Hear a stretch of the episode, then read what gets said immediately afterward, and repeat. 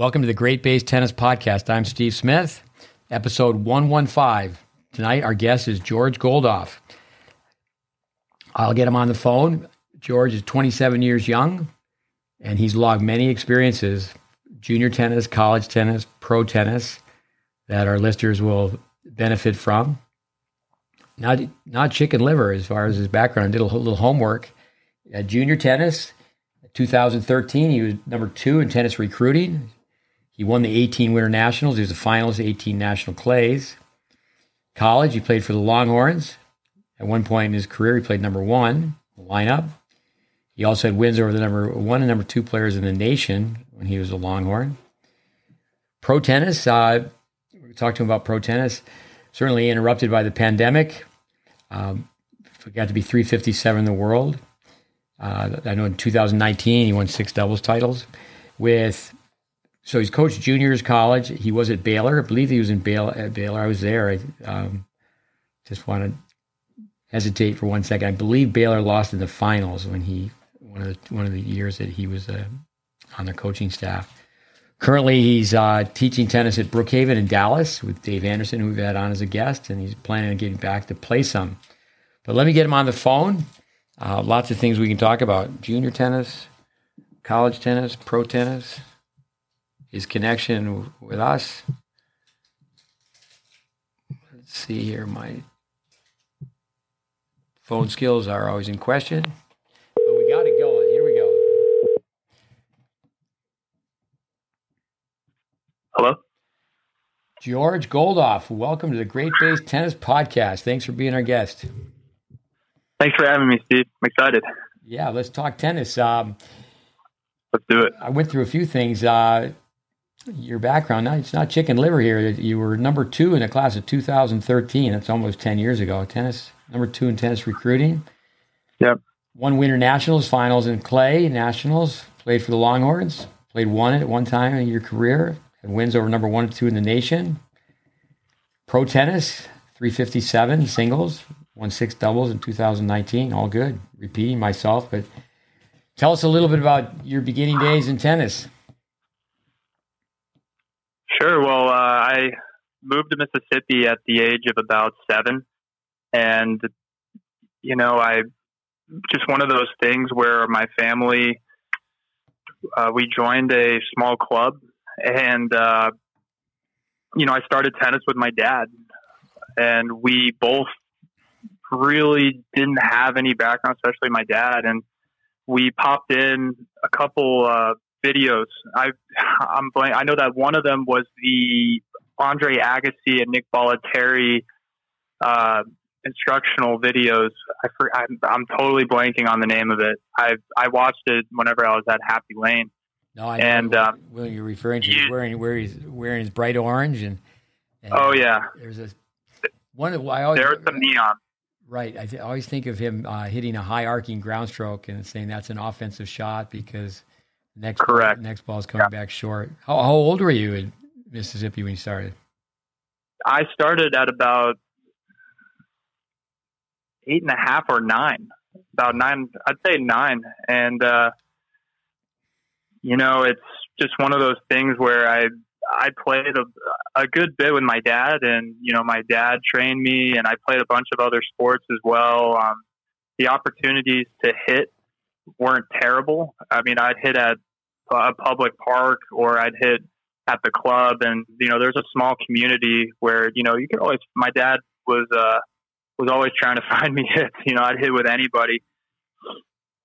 And uh, the main hit though was the ball machine because my dad and I couldn't rally with each other in the beginning, so we would just take turns on uh, the ball machine.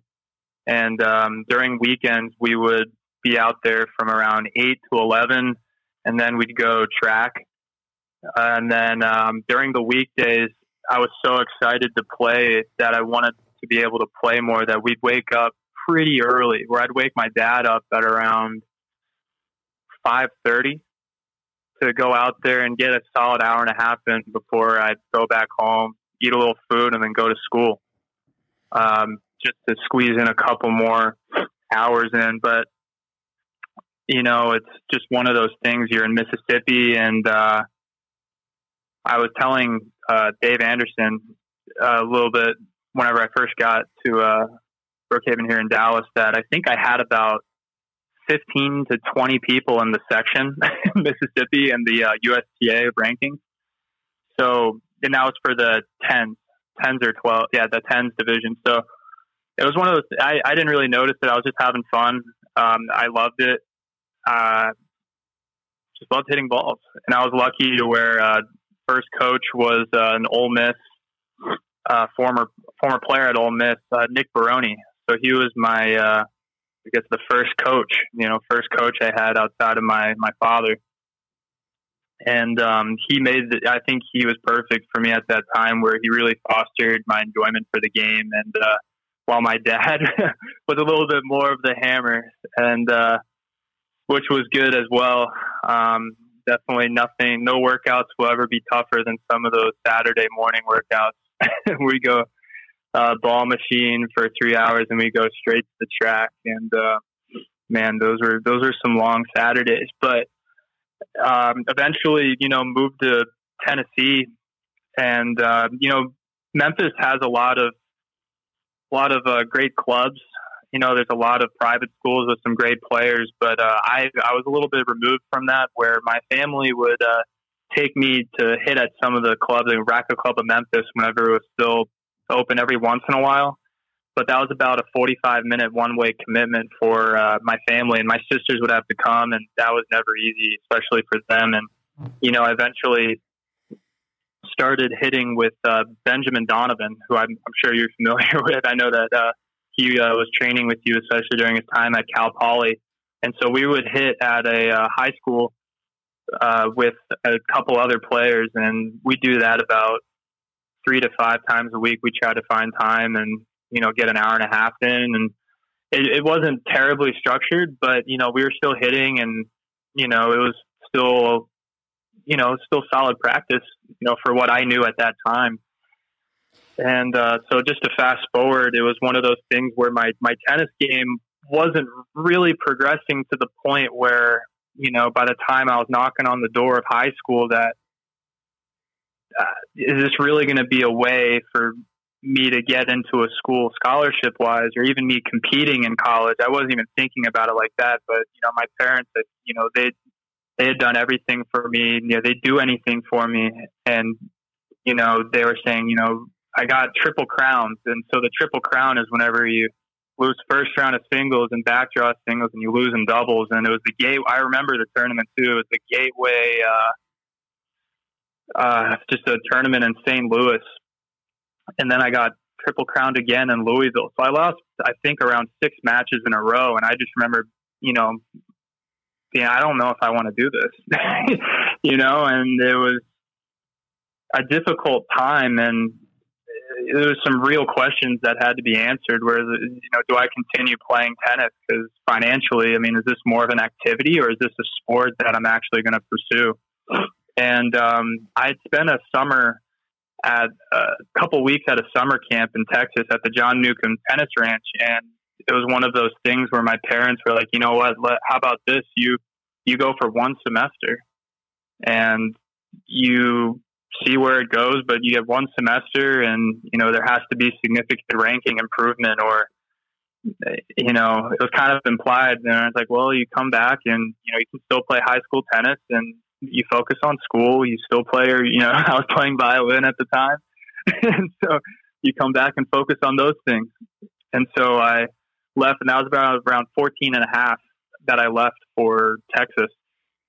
Let me back up. When you, when you grew up in Memphis, uh, they had the pro tournament. Did you get a chance to see the pros when they came to town every year? Oh yeah, I got I got the ball boy. Those are the best seats in the house.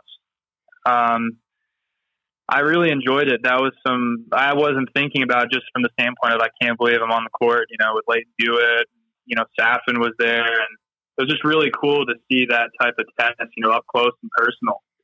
Um, you know, it's you're you're a little bit anxious because you know these are guys you watch on TV and then they're right in front of you and the ball speed, you know, and everything the shots they're coming up with, the physicality. It was just something that for me, I, I didn't get a chance to really see that, or I had no exposure to that. So for me to see that, let alone be on the court, it was uh, it was really awesome. It was a, it was a cool tournament. It was a cool tournament. I really really enjoyed that experience. No, it's too bad too bad for Memphis that uh, they no longer had the tournament. They had the tournament. I'm going to guess 20 plus years. Right. I mean, it was a it was an established tour event. And did they move that to uh, Long Island? Is that where they reestablished that? Uh, I'm not sure if they moved it to New York. Yeah, they moved it to Long Island. And then they just moved it to uh, San Diego. So they, uh, yeah. So that's un, that was unfortunate because I know that the community really rallied behind that. But I guess it, in terms of reaching the bottom line, they just weren't they just weren't hitting the bottom line. But uh, anyway, so I guess I moved out to Texas and I, I, uh, just one of those things. It was such a shock. You know, I lived at home and never really was away from home longer than maybe a week and a half or two weeks whenever I was at a summer camp, you know, at Newk's. And, uh, just immediately, I, I kind of had a sense of urgency where I knew that I, I loved the sport, but I had no real exposure from the standpoint of, um, w- what it would be like to have a full training schedule and you know train five hours a day you know and balance that with uh, you know footwork or strength and conditioning what have you and also with online school that was completely foreign to me uh, but i knew i really loved the game like i really enjoyed playing tennis and you know i just kind of told myself let's go let's go all in let's go all in for you know this semester and I'll do whatever I got to do. And then if it, if I'm really not that good and I can't do it, then it is what it is. But I'm gonna do whatever it takes. I remember going to uh, Phil Henry, who was at Newk's. He was uh, he was my coach whenever I was there, and I just said I'll do whatever. Uh, I mean, I, I literally I have one semester to do this, and I'll, I'll do whatever. But I'm behind. were, you a freshman in high school? I was a freshman in high school, and I was just like, I've you know, he's, uh, oh, I mean, what a guy. I mean, just in, intense positivity and just, you know, push, you know, pushes everybody. I mean, he just pushes. I mean, you see Phil running up the hills in New Braunfels. I mean, you, you can't help but go a thousand percent up that hill because you know that he's given 10,000 percent. Uh, I've never met Phil, but I've certainly heard his name and I know he's still there. Yeah he's still there. Yeah, he's still at uh he's still at Newk's, but he uh you know, I just remember and he he pushed me really hard and I responded, you know, I just was like I have no choice. I that was kind of my mentality at that point was I really have no choice if I want to keep on playing tennis and honestly um it was one of those things where I ended up, you know, really falling in love with it and um it made some improvements. You know, I went from hitting maybe about four hours, about four to five hours a week, maybe five hours a week at most, to maybe hitting at least four hours a day. I mean, at least four hours a day, and doing some sort of physical conditioning two hours a day. So I, I really improved quickly, and it was really noticeable on my end where that's what was really motivating for myself was we uh,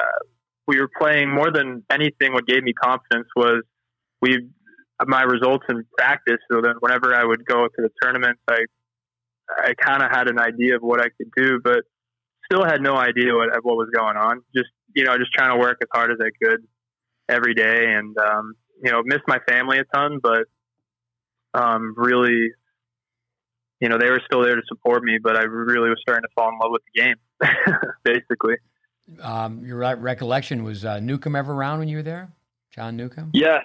Yeah, he would come back every once in a while, and uh, he'd, you know, he'd come out and talk maybe once a year, and uh, man, it was, it was so funny because you know he's like a deity. You know, you see him, and Roy Emerson was there as well, I think, visiting, and uh, they're up there talking, and I, you know, one time I remember he came out and watched briefly. I remember him passing by whenever I was hitting volleys. And um, I can't repeat exactly what he said, but uh, it was in front of a, basically everybody in the academy.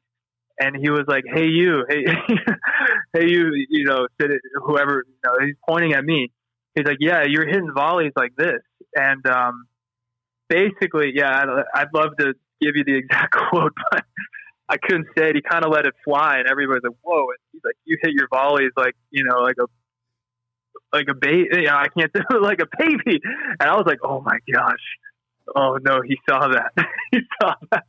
But he was uh, he had insane energy and um, you know, it was one of those things he wasn't around a ton, but he did have a presence uh, around the academy and unfortunately my only experience with him was him beating up on my volleys a little bit, but to be fair, they they probably deserved it.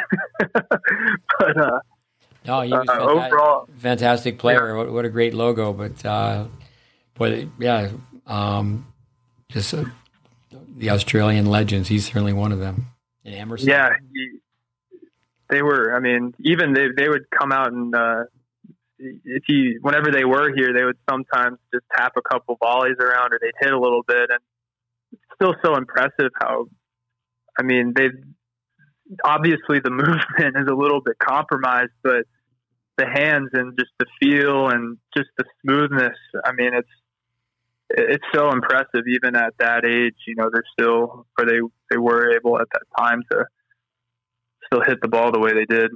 Was it mostly Texas players, or players from all over the country, all over the world? It was mostly mostly Texas players. There were some players from Australia. I mean, you had some international players, and so that's where, in terms of exposure, I mean, to go from you know Memphis, where it's you know Ben Donovan and I, and you know at a park and with a couple other players, to you know literally being maybe the twentieth uh, twentieth ranked player, you know, in a in a dorm. I thought that that really motivated me in terms of a from a competitive standpoint.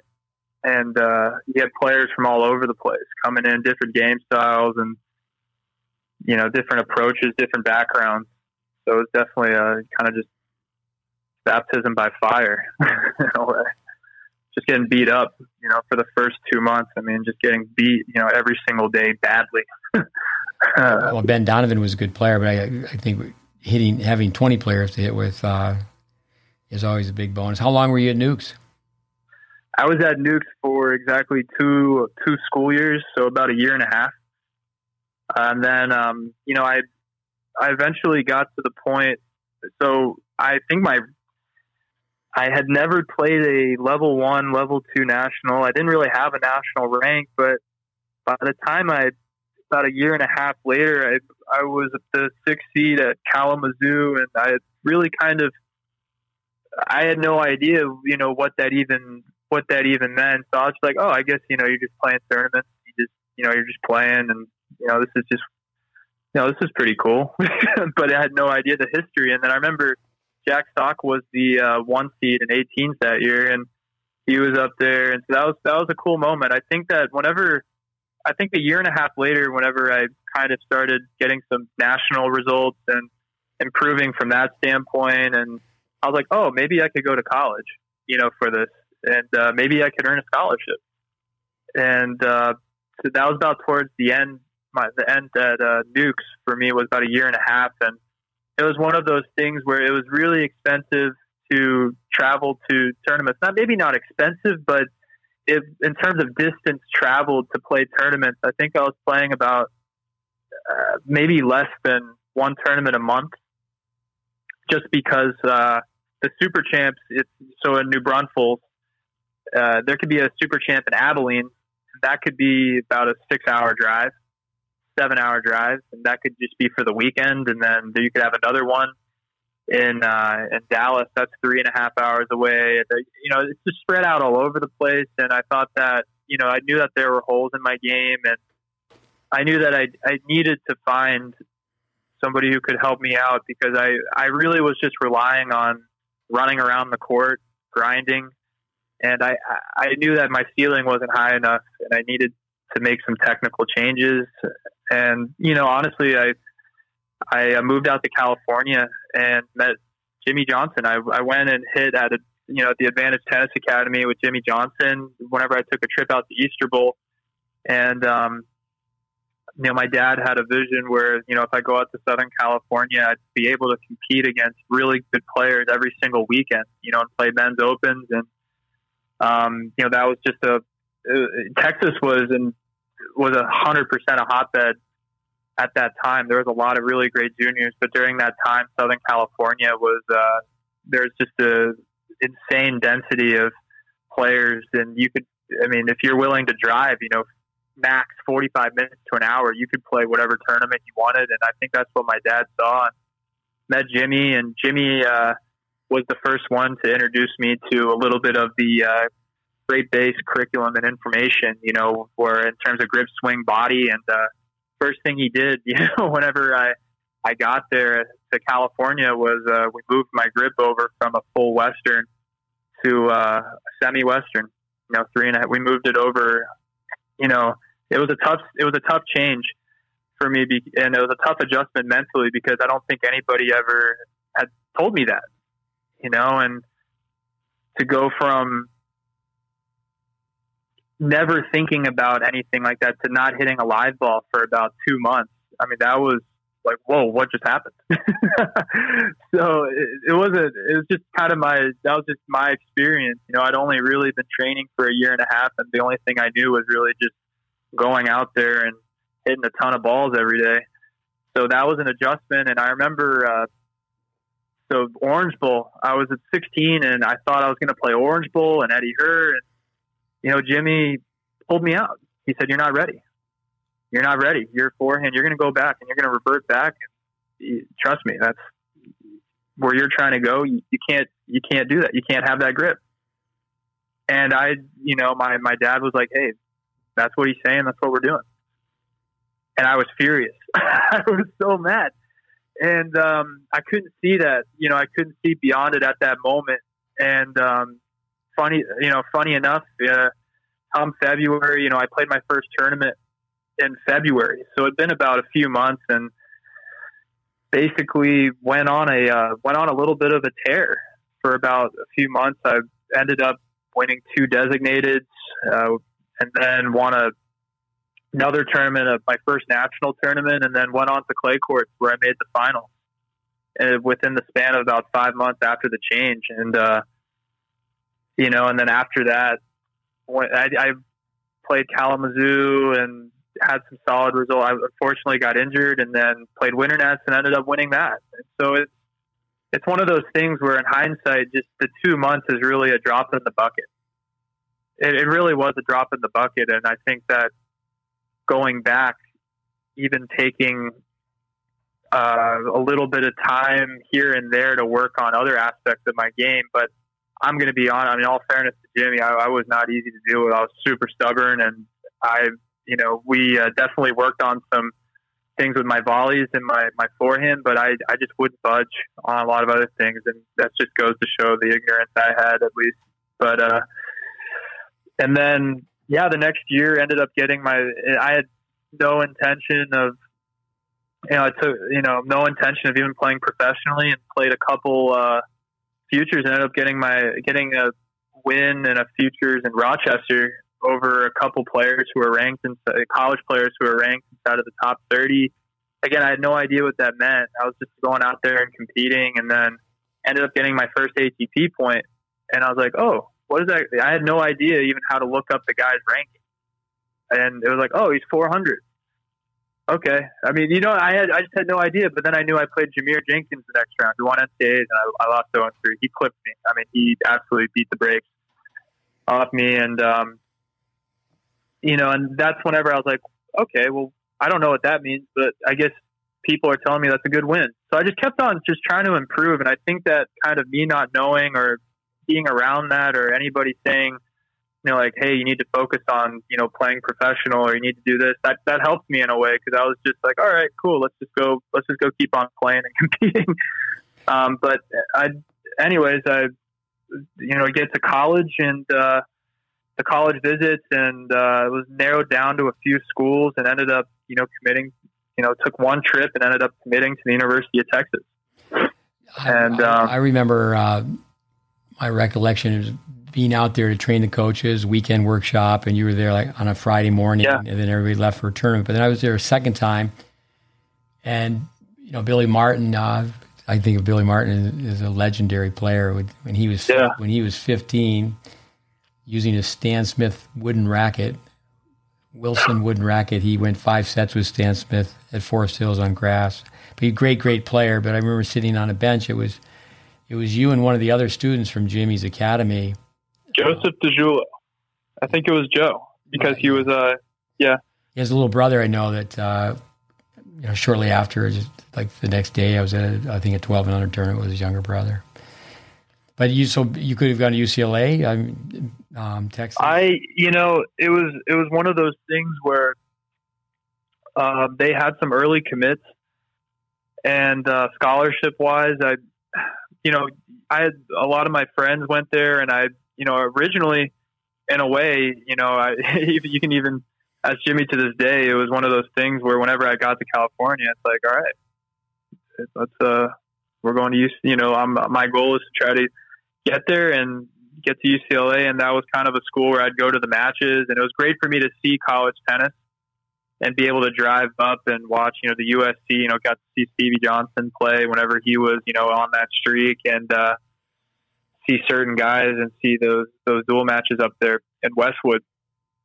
And um, but it was one of those things where I felt like I had, you know, my family had invested so much time, energy, and resources into me, and you know, I'd put a lot of time into this as well that, you know, Texas, look, at the end of the day, Texas was, I mean, to me, unbelievable. I mean, I, there's a reason I committed three, three days after my visit. I loved it, but I don't think I could have looked at my parents and, you know, been like, Hey, you know, for two years, do you think we can, we can stomach, you know, 55, you know, I just $55,000, you know, after all that time and working to, be in a position to earn a scholarship, I think that would have been really tough.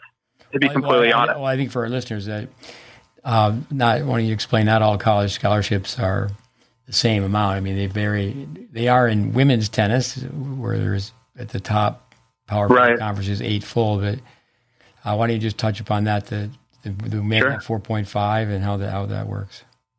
Yeah, so uh, the men have four and a half uh, scholarships that uh, that are divided amongst you know the team members. You know, while the women's team has uh, eight full scholarships. So on the women's side, if somebody gets a scholarship, they get the full scholarship. You can't uh, you can't divvy out the scholarship. So uh, for instance, on the men's side, I could have one full scholarship, but split that up amongst maybe a few players in terms of percentage points things like that. Whereas if I give a player a scholarship on the women's side, full scholarship. There's no uh, there's no dividing up the eight. Um, so I think there's a that's the big that's the big difference. And on the it's it's not easy. It's not easy. There's in, there's ways that you can uh, as a college coach you can you know whether it's academics. Uh, there's a lot of schools have grants um, you know, a lot of what a lot of coaches are doing now is they'll tell a player, "Hey, come in in January." You know, you can still, you know, you can still train. You know, go play tournaments, but uh, come back, and that would count as fifty percent roughly of a scholarship, depending on the institution, because it's half of a uh, full school year. So, so there's there's a lot of. Go ahead. Sorry. No, sorry. Go ahead. I was just going to say, so the scholarship at Texas was just more substantial. There's you got. It was more substantial, but also I felt like I wasn't really sacrificing. And at the, at the end of the day, I felt like Austin was Austin was a great city. I knew I wanted to be in a big city. Um, I had Personally, I'd, I'd, lived in uh, since I was 14 and a half in a tennis academy, and I, I really wanted to get experience and meet people outside of the tennis realm. Um, I kind of want to just be thrown into a, a big environment. I uh, knew some guys on the team at UT as well, and um, I was honestly I was also recruited by Ricardo Rubio, and I, I really liked Ricky, and uh, I, I really like Center as well. And I, I just immediately uh, got to the campus, and I felt like, yeah, I, I a thousand percent could see myself here. So I want to be clear that whenever I say that you know, it, it was a scholarship. It wasn't a scholarship thing, but to me, it was just interesting where I felt like the whole time I was in California, it was like, yeah, I want to stay here. And then I took my trip, and after visiting, I was, it's just like, this is a, this is where I want to be. You know, this is where I want to be. And uh, and with Texas, uh, you mentioned uh, Coach Center, Michael Center. Who who were the coaches during your four years there? Right. So my uh, my first two my first year it was Michael Center. Uh, the assistant coach was uh, Ricardo Rubio. Our volunteer was Alex Rafi, and then uh, my my sophomore year, it was uh, head coach Michael Center, Ricardo Rubio, and then the volunteer actually, believe it or not, it was uh, Bruce Berque. Uh, funny turn of you know what I mean. He came from Michigan, uh, you- so that was was that head was coach. amazing. Where he where he was the head coach for about I'm 11 or 12 years. And before that that, was- before that, he was at Illinois. So, yeah, he's uh, very well Yeah. credentialed to be a volunteer. I mean, it it was. I mean, it was something. It was something else where we were like, "You're Bruce Berque, Bruce Berque, the head coach at from from Michigan. The guy, he also was at Illinois. That like, whoa." and so that to us was was pretty incredible, and he was an amazing resource. You know, to have three coaches like that, where sometimes the uh, volunteer position can be an absolute newcomer to coaching. You have a coach like Bruce who's been on uh, has I mean there's not many coaches with a resume like that with that type of experience or experiences I should say. Um, and so then my my junior year it was uh, it was Coach Center then uh, was it Bruce at at the assistant position and then Chris Camillone a former uh, former player and that's the same same coaching staff that was my senior year as well and um, yeah, it was it was just it's amazing um, to see the. I mean, obviously the things that happened with Coach Center is. I mean, I mean, I can't. I couldn't even put it into words whenever that happened. I, and uh, to see how that whole 2019 year panned out, I mean, it's. I mean, it's like a. It's just uh, surreal. I mean, bitter. I mean, bittersweet in so many ways, and Well, for, But, uh, our listeners out, what what is it labeled? The scandal, the Varsity Blues, or Varsity Blues. Varsity Blues. Yeah, I was. Uh, it was. It was pretty. It was pretty wild. I was on the court, and uh, this is the beginning of 2019, or the middle of 2019, I should say, spring. And uh, I was on court warming up for a match, and I'm in a group chat, and you know, there's there's a lot of nonsense going through there, and I I, I see somebody send a news article of a uh, Twitter post, and I'm thinking, oh, okay, this is somebody photoshopping something, you know, and putting because there's no way. And then I'm not kidding. Literally five ten minutes later, I see a ESPN notification of Varsity Blues, and I read through the article and I I see everything, and I, I can't believe what I, I couldn't believe it. And um, you know, it's just one of those things. You reach out and uh, no no answer, and you just know that there's something going on, and you know, it was it was a really really dark time. I mean, not not I mean, obviously for the program, but you know, we we were all more concerned for Coach Center. We just wanted answers of what was going on. Um, but Well, yeah, I mean, So tell the listeners Sorry, just, just briefly, Coach Center, he made a mistake. What was the mistake? And you know, he did some jail Yeah. time, and, and where he is now, and why don't you just yeah so update on that? he uh so he so he basically you know accepted money anonymous uh, they accepted money anonymous anonymously and had uh anonymously donated that money uh, to the program and uh you know you but just under an illegal legal fashion basically and uh there was a 10 year FBI investigation of a lot of, I mean, a lot of different programs and departments all around the country from all divisions. And, uh, you know, he, he got caught up in that, uh, in that investigation. And, um, it's, you know, it's just really unfortunate. And, you know, I, he obviously made a, uh, made a poor judgment call, but I mean, I do not believe that that's an indictment of who he is because that's not the person that I knew for, you know, the five years I was on campus in Austin, you know, and, uh, that's what I mean by, you know, we're all concerned and we were all concerned, and you know, we were all just reaching out because we knew that, um, you know, that that's not an indictment. You know, he made a terrible decision, but that's not an indictment of who he is. But he did. But, he uh, did serve some time, and now he's out. He did. And, yeah, yeah, yeah. He served. He served time, and um, he's had a really, really tough time. And obviously, he made it out. I'm happy that uh, you know everything is okay, and then he's uh, moved back to Kansas. That's my understanding. So, uh, and he's teaching tennis in the private sector. I believe so. Yes, that's the that's the last thing. So that was the same year that. Um, I thought you'd already graduated before that because it, then Bruce, so, Berkeley, the one Bruce was the assistant. He stepped up yeah. as the interim head coach. And, so that was that was in, right. Yes, that was in 2019. I uh, I just started playing in uh, about February of of 2019, February March, and uh, I graduated from school in 2018, oh. the spring of 2018, and then I went back uh, went back to California to uh, actually rehab. I had two torn labrums in my hips, and um, needed to go back and work. And, but mainly, I you know, I knew that if I wanted to give myself any close shot of uh, on tour, I I needed to rehab my hips and make sure that I could play. How much? You know, about 30. How much playing time did you lose through injury uh, in juniors and then in college?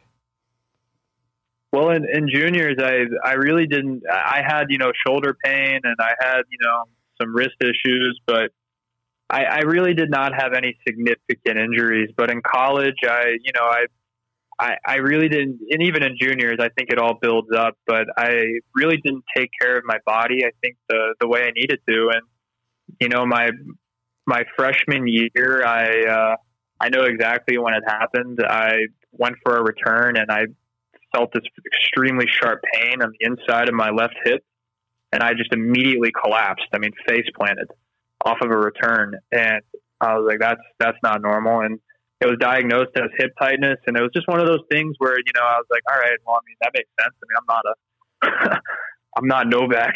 I'm I'm not the loosest guy ever, and so to fast forward two to three years three years later, I uh, I compensated so much in my right hip that the same thing happened, and uh, at that point I got an MRI, and um, I had I had to take some time off during some falls, but nothing really substantial. And so whenever the MRI came back and it was like, yeah, you got two torn labor, and that was a that was a really tough pill to swallow because I felt like I uh, was coming off of a great junior year.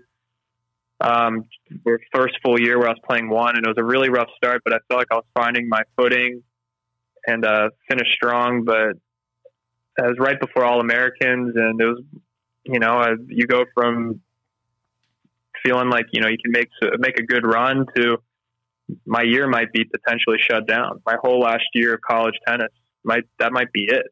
So that was a really dark time, just from the standpoint of uh, I wasn't really sure what I was going to do. I think the uh, the athletic training uh, department at UT uh, was pushing me for me to take a cortisone shot. And I think, you know, if I was a freshman, I probably would have just because it's like I wanted to play so badly. But I, at that point, I was like, I really don't know what kind of damage that would cause if I kept on pushing through and further damaging my hip.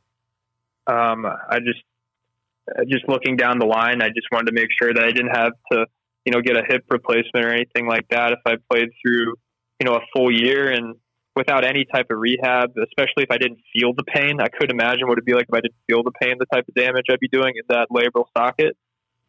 And um, you know, after talking to, sorry, go ahead. I was going to say the University of Texas uh, is right up there, one, two, or three with largest athletic budgets. No, what was like? What was the support system as far as injuries? Was uh, were you pleased with that? As far as oh, I mean, I I was I was pleased with it. It was just one of those things where I think that they laid out all the options. They laid out all the options for me, and there were. I mean, you in terms of the resources at your disposal. I mean, it's it's pretty insane, you know. But I think for my situation, it was one of those things where I knew I didn't want to redshirt uh, for a whole year, and um, if I did get surgery, that would shut down my. I mean, I would be out for about five to six months. I wouldn't be hitting a tennis ball for about three and a half to four months. Uh, if I get the cortisone shot, that would take care of the pain, but there's no promises in terms of how that would affect the you know the, the actual labrum long term. Or I just go and try to play and just rehab everything around it the best I can and just strengthen the muscles around the hips and the back and every. And so I I came to the conclusion where you know where I didn't want to make a decision immediately, and so I took about two months off and just did uh, rehab for that whole area. I didn't hit a ball. I I mean I just one of those things where I I just did everything I could. You know, I'd go into the uh, I mean I'd go into the the basement. Or we we would call it the basement because it was at the it was under the stadium, and we would just do rehab. You know, Terry would be with me every single day for like two hours, and we just go to war with it every day, doing rehab exercises, and uh, and then I, I even took it one step further, where I just knew I, I it was one of those things again, where I was like, I don't know if I'm going to play again, but I'm going to do everything I can do to make sure that I'm going to give myself a shot. And I'd go back to my apartment and just keep on doing those exercises you know, Marissa, my my girlfriend, well now fiance, was just looking at me. I was like, dude, you're crazy. Like, what are you doing? He's doing these exercises nonstop, and and um, you know, come about mid November, end of November, it was kind of like, all right, you know, it's either you start hitting now or there's just no shot you're even going to even play at this point. And so went out and just built up from there. You know, just started the first day playing five, ten minutes up the middle, and then you know just keep on progressing. Just well, increase the time Sorry? Marissa, a physical therapist, at that time, uh, how far along was she in her field of expertise? She she was a junior. She was studying. She was taking uh, some anatomy, some biology, but she had a. I mean, not nearly the amount of information to where she knew. I think what to do or the severity of the uh, the injury, if that made sense. Yeah. But uh, but she was she was just worried that you know that I was setting myself like she's like, dude, you have two torn labrums. You know, I mean, I was, you know, maybe you need to, you know, get the surgery, get it repaired, and then start playing again if you want to. But for me, I, I just, I was, I was like, well, I'm too far gone. I'm not going to be able to play in the season. You know, if I take four months off and then go middle of the year, but, um, but yeah, so any, anyway, just started playing a good bit in November and just was just trying to build my way back. And, you know, come January, I was starting to play actually quite decently and went out to a double header match against a UTSA first match. And I, I don't know. I just felt like I was playing on house money. I mean, I was definitely still on a lot. Of, you know, I would take like ten ibuprofen and take Advil, you know, and just to make sure it was doled out a little bit, but just went out there and played and ended up winning. I think like two and one or two and two.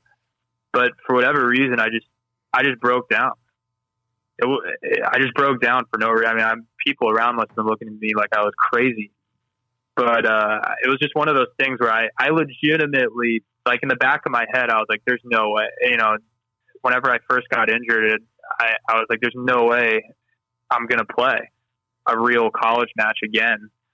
And so whenever that happened, even though it was, you know, against UTSA on a, like a Wednesday afternoon, like maybe one person watching, I was just like, this is, I, I just, I was just totally, I mean, emotional. And, um, you know, Dimitar Kutrovsky, who was a former player at UT and, uh, he was coaching the UTSA team and he kind of had an idea of what I was what I kind of gone through. I mean, he was nice enough in the middle of the dual match to come over, but at the end, he was like, "All right, dude, like, come on, get it together, brother. you know, you're still a dual match. You know, go out and help out your teammates." And so that was that, but that was a cool moment. And uh, you know, honestly, I I played with a lot of pain that year. Um, I mean, there'd be certain mornings I I couldn't really put my shoes on. Like it would be really tough to like bend over, and so I would tie the shoes and just put them on uh, just kind of slide your foot through. But I felt like more than anything, I wanted my teammates to know that I wasn't just, you know, oh, it's George, he's a senior and he's to just play like, no, you can rely on me. I want you to, you know, I want my teammates to feel like whenever I'm out there that I'm not a liability and I'm just going to get injured. So I felt like I I did my best to you know really push through push through and you know finish the year the best I could and especially during outdoors whenever I had had a couple more matches under my belt and a little bit more time. But uh, it was definitely it was a tough year. I felt like my body took a by by the end of the uh, the season. I mean, it was I was really banged up. If you could turn the clock back, uh, would you have done it differently? Would you have had surgery? Would you have taken the redshirt year? And by the by the way, you know, just, let me just interject. Sorry to interrupt, but for our listeners, UTSA, University of Texas, San Antonio. But would you have uh, done things differently? No, that's a great question. I, I think you know, in in hindsight, it was one of those things where I, I just I kind of just wanted to I wanted to get done, but I think it was a little bit rushed. Where I think getting the medical red shirt um, would have been nice, but that would have included me getting surgery. And, uh, you know, whenever you get the type of surgery that they were saying I should get, uh, and I spoke to a couple other people about it, uh, they're saying that the likelihood of you carrying it again, unless you take care of your hips, is actually higher. Um, so I guess a lot of it would have been up to me whether or not that would have happened. But I, you know, to be completely honest with you, if I if I went back, I think I would have got the surgery because I would have had time to uh, to rehab. Because here's the thing: I had a whole nother uh, I had a whole nother semester of school, so I would have had time. But to me, in the back of my head, I wanted to be able to compete in my in my last uh, spring season, where I don't think I would have had that opportunity if I were to stay another year. If that made sense in terms of eligibility. I have written down in my notes seven days, seven months. Uh, I know that Jimmy Johnson who was a student, student of mine in the program we had for uh, college students to get a degree in tennis teaching pro management. And yeah. then his brother Joey, uh, they both recommended that you come and see me. But when you finally did come to see me, it was after you finished your senior year. It was for uh, maybe 10 days, but I got down seven, where they, I was doing a project for, I was working for non the nonprofit in Memphis, and you came. Um, I remember uh, and Goldhoff, you have to, there's say like 25 kids. They said, you have to learn all 25 names and then we'll, uh, yeah. Uh, it, you thought, you thought, you thought I was teasing. I, said, I, thought you were joking. Yeah, I'm not gonna lie. I thought I thought you were joking. I said, no, once you learn all 25 names, we'll we'll film you. We'll uh, we'll help you out, but you got, yeah. you got to learn everybody's name in, in, the program first. The um, I thought I was thought I was too cool for school. But I remember seven seven days you're going to go back and your dad wanted you to finish the degree before you started to play, and I remember giving you a reading list and telling you, okay, you're going to be giving some lessons, but you know, the Peter Burwash, be two percent selfish. Do, do, these type of things in your lesson to improve your own game. Um, mm-hmm. What was your what's your recollection from coming and being filmed for the first time? So you've gone through juniors, you've gone through college, and then you come and get yeah. your game assessed.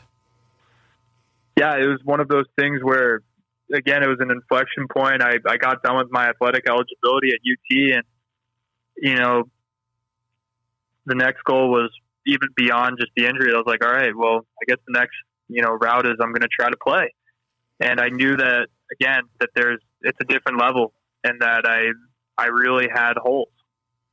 I had technical holes. I mean, glaring technical holes, and uh, you know, coming to Memphis was the first time I really how do I where there was actual I had to give actual thought into my game and really reflect on what I needed to do in the sense of I had never really been presented with information in the sense of how how to think about the game.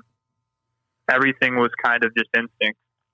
Um, so, just my first impression, you know, I we get there and you know I see Spencer. I knew Spencer actually before, and um, you know I met you guys, and you know we're I forget we uh, we had a meeting that night, and uh, I had no idea that you guys, you know, you guys would talk about tennis every night. That was new to me. Like I never, you know, whenever I'm, I, I never really spoke about tennis. I would speak about other sports and stuff like that, but I would never, you know, every single night you guys were sitting down and talking about the game. You know, talking about life, and that to me was like, whoa.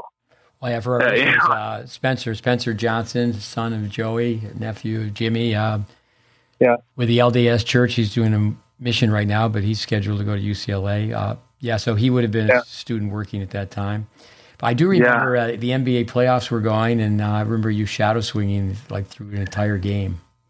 Yeah, I so it was just one of those things where we had done that. Sorry, I got a little sidetracked, but we had done that. Uh, we'd done the video early in the day, and we did the uh, we did the how do I say the classroom at the facility, and I'm going through it, and, I, and I'm just listening. I was like, that makes sense. You know, and it's one of those things where I'm thinking it that makes sense, but I little did I know how much effort and work was going to be needed to make those changes. So for me, you know, the first night I was like, yeah, that makes sense. I'm to go, you know, I'm to go shadow. I'll do some cone work. I'll bring the cone to the uh, the kitchen area, not the kitchen, but sorry, the living room where the TV was. I'll watch this game and I'll just I'll just shadow. It's like a Miami Heat game. I forgot who are they. I think they were playing the Celtics or something like that. This was way back in um, I want to say 2017, and so I was just shadow swinging, and uh, yeah, and it was. I felt like it, it made sense. I could feel it in uh, in the sense of my grip changing and how western my grip was, and you know, just being able to visualize what's going on, being able to see myself hit the ball, and getting that information right then and there of what was going on with my game and why certain things were happening, why I was missing in certain areas. You know, doing the tiebreaker test and just not being able to put a volley inside the middle of the service box. Little things like that. Where I was like, oh wow, okay. I mean, that's he's asking me to put it in the service box, and I can't, and I can't put it there. No, and you know, and that yeah. I'm sorry. As I started off with, uh, you're not your background's not chicken liver to be ranked two tennis recruiting and go to a prestigious school like Texas. But that happens quite often when we say, okay, let's just feed some balls and see, yeah. see if you can hit some targets. Um, that's very shocking to players when they are skill tests like that. Yeah, I remember a. Uh, I won't say names, but uh, I remember there was one, you know, a very highly ranked player. Whenever we were at Happy Lane, do the uh, ATP wise come and at Happy Lane do the uh, tiebreaker test, and I think it was the seven one. Yeah. You know, and it's yeah. Mackenzie McDonald. Yeah. With uh, yeah, a great, great, great player. I saw, saw he just won a doubles tournament. It was interesting to hear. To digress, what he's, he's played with Mello. Was it Ricardo Mello on the tour? Melo. I know. I know. Uh, I know his last name, Melo. Melo but yeah, I don't. You know, I know that they just won in Japan, and you know he was just saying how it was great to play with a double specialist and how they clean up at the net, such a big serve, and the level of expertise. But Right. Yeah, the, the, ATP level is cranking the ball out like Hopman or Lansdorp, uh, and uh, you know, to his credit, you know, when you go through the test for the first time, you, if you, you start doing it over and over again, you get you get better at it. But yeah, you, but it was an eye opener. Yeah. It was an eye opener for me. I mean, because it just showed, you know, how much of my how much of my doing because I'm just able to maybe just run around the court and extend rallies and and uh, compete, you know, at a decent level. And how much of this is really what I bring to the table skill wise? Well, I think work, uh, I think work wise too, though. When you when you leave and go, okay, here's a reading list, and here are all, all these videos to watch. Um, and then shortly after that, I remember, and I give people a hard time. I mean, I, our listeners, they should know I call you uh, Georgie Baby. I like the name George Silveroff. I, yeah. I, I changed my name to Goldsmith, but just so I said, no, you're just cannon fodder because uh, you went out to L.A., Carson. You know, you take a lease, and it's yeah. the war of financial attrition, trying to be a pro. And my recommendation was uh, to go down to Lake Nona and shadow Matt Clore, who was at Lake Nona, and you know, certainly your level of play, you know, which you later went there. You, you know, the doors are open for someone who's accomplished. You know, they, I'd say they're very yeah. user friendly with uh, players with your pedigree. Um, yeah, it was it, no totally. Sorry, I mean to interrupt, but no, totally. I mean, I was given the reading list, and it was that's what I meant earlier by like I, I completely kind of blew that where it was one of those things. I came back to UT and I didn't review the information, but I still looked at the videos that were given, and I I did some of the work, but I really, I mean, I made some changes, but I didn't really dive too deep into it as much as I should have. Well, then you know, when- and when- I was halfway in, halfway out, and you know, I just it was one of those things where you know moved. I I've learned the hard way in a lot of ways where you know you go out there and you think it's it's great, you know, and in terms of exposure, it's great. You know, you're hitting with guys who are you know good players, and you know you feel like you're you, you know just being around. It's like oh cool, you know, I'm hitting with good players. So what does that make me? But I wasn't improving my skills. You know, I wasn't improving my yeah. Sorry. No, I, I call that cannon fodder. You know, where Yeah, I had a lot, 100%. a lot of players uh, when I was in Tampa for 15 years would go out to Saddlebrook, and you know we had Austin Krajicek on as a guest, and you know my son was did the same thing, practicing practicing with Isner, which is obviously so many so many positives, but but you've got to do what you've got to do. Um, and I think that you know parents, for example, fall for that trap where well if I my kid's always hitting with better players that's that's the secret. And you know certainly that's a you know that's a, a benefit but that's not not an end all. It's not a priority couldn't agree more. No, and I, I think that uh, I I came uh, came to Lake Nona, and you know I remember that was probably about July of 2019, and um, I think I let you know I was like you know I asked you because I knew that yeah I, mean, I remember you were you saw me play, and you're like dude what have you you know what have you been doing? it's been a year. I mean, what kind of changes have you really made? You know, have you looked at the uh, course, you know, the uh, tennis intelligence applied? I was like, no, I haven't looked at it. And you're like, oh my God.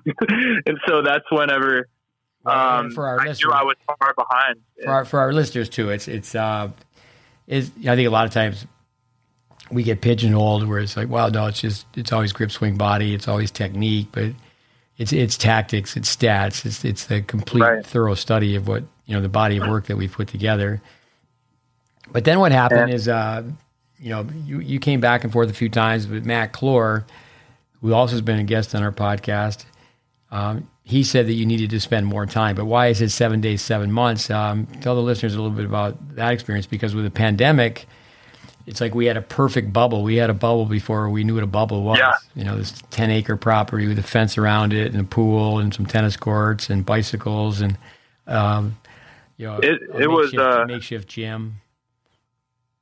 No, I mean, in, in a lot of ways, I, I, I don't, I don't know uh, many people who had a situation like that. You know, we were, we were lucky to be able to hit that many balls. I mean, definitely some, some long days, but it was one of those things where you know, once the, I, I, I think I was originally, I drove from California to Orlando, and you know, we I was really going to be there for about two, two to three months, and then you know everything happened, and uh, with with COVID, it hit, and you know the bubble. You know, Leo and Andy and yourself created, you know, this bubble, and you know, a few players in there, and you know, sun up to sun down. You know, we would uh, go out there and just work on our games. You know, it was one of those things where all of this chaos was going on. You know, you turn on the TV, and you know, here we are in Happy Lane. Well, It's, yeah, that's it was one of things. we were fortunate to have the bubble that you know a lot of people weren't even they weren't even hitting tennis balls but I, I think a key word is application seven months in i think going back to michael center he was connected to scotty perelman because that was uh, his coach at kansas Yeah. Uh, and Scotty worked on the staff at Vic Braden's. He was also a guest on our podcast. He coaches at the University of Florida. Um, listeners should go back. That was a, a great podcast. It was after Florida won the Nationals. The, the movie script where Father Shelton and Son Shelton, where they win the team championship. But then also Yeah. too is uh, Bruce Berque was with Craig Tiley. Uh, Jimmy Johnson, you know, he actually was with me as a. I mean, he was just an 18, 19 year old kid at the time, but but you know, um, all those names I've mentioned is if, if people just had seven months, you know, seven months in Tibet. I mean, it's just like okay, we're Right. going to you know immersion.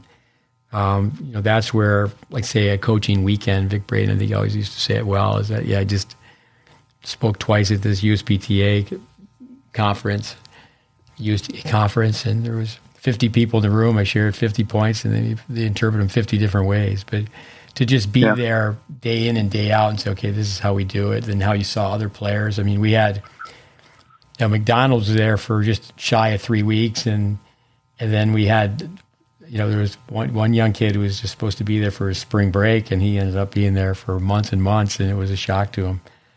Um, yeah. But it was, uh, uh, I think that was a a period of time where you've got a really thorough understanding. And I would guess at, at, at 27, you're playing better tennis than you were when you were in college at say 22. I mean, I was, I mean, arguably in a lot of ways, I mean, I was playing better tennis. I mean, just to put it to you this way, I, I was able to basically compete, you know, at a professional level without playing, but because of the information and applications and without me really hitting balls, I could go out there and still compete for professional titles. Where there's no way at 22 I'd be able to do that. And so I think that it took me time. It took me time to definitely, you know, have to take that in and, uh, you know, really absorb the information and then be able to apply that information whenever I was out on the court um, but I do think that uh, going out and going, I mean, I was able to play some matches after that, but whenever COVID hit, I uh, about four months, five months after that, I ended up coaching at uh, Baylor, and I think that being able to coach at you know college level and you know see it from another lens and apply that information that I'd learned and see it you know and see that play out in front of me where I never really had watched that much tennis. Um, uh, that was I think that was really important as well. It really it really helped. The time you were Baylor, I, I believe. I mean, it was on the uh, Lake Nona campus. I was there. You guys lost in the finals, right? Yeah, yeah. That was uh, that's what I was going to say. As much as I I respect the uh, the storyline for you know Ben and you know his father and Coach P, but that was that was a tough evening. But uh, it was an amazing experience. Though I mean, I think that you know, college tennis. I mean, that was for a match like that to happen during not the maybe not the peak of COVID, but during a COVID time to have that type of an environment. I mean, that was a special environment and a special match to be in. And um, I mean, too, they were just too good. I mean, there was just it was like a, it was like an avalanche, and I felt like things were going actually quite decently for us for the first 45 minutes to an hour. You know, you look around, I don't mean to ramble, but uh, kind of a tangent, but we were the first hour, we get the doubles point relatively quickly, and then uh, you're looking around and you know, at line one, Adrian broke back for 5 5. Uh, line two, Matthias is going into a breaker with uh. Line three, Sven broke to go up 5 4 to serve for the first set. Line, sorry, line three, Sven is serving for the first set. Line four, Nick is up a set and has break points. Line five, Charlie's up a set 2-0 with uh, 40-15 to hold to go up 3-0. And line six, Spencer's, you know, five all. You know, so you're like looking around, you're like, hmm, I mean, this is not a bad position to be in. You know, within 15 minutes, you know, it's completely changed, and we never could uh, get it back. And it was just, you know, too good by the. I mean, look, that was that was an incredible team. I mean, to have you know, Ben clinch the match in that fashion in front of. I mean, it wasn't a, it wasn't at their courts, but it was uh, predominantly a Gator crowd. But I mean, that was that was a really special moment for them, and overall, I mean, just a really special match to be in. I mean, that was pretty lucky to be there. Well, it sounds like you have a photographic memory for that. Uh, it reminds me of uh, Coach Valvano, NC State, they win the uh, national championship, Jimmy V, and he he would after they would play a match, a home match, perhaps even on the road, but my understanding is a home match because I met one of the trainers.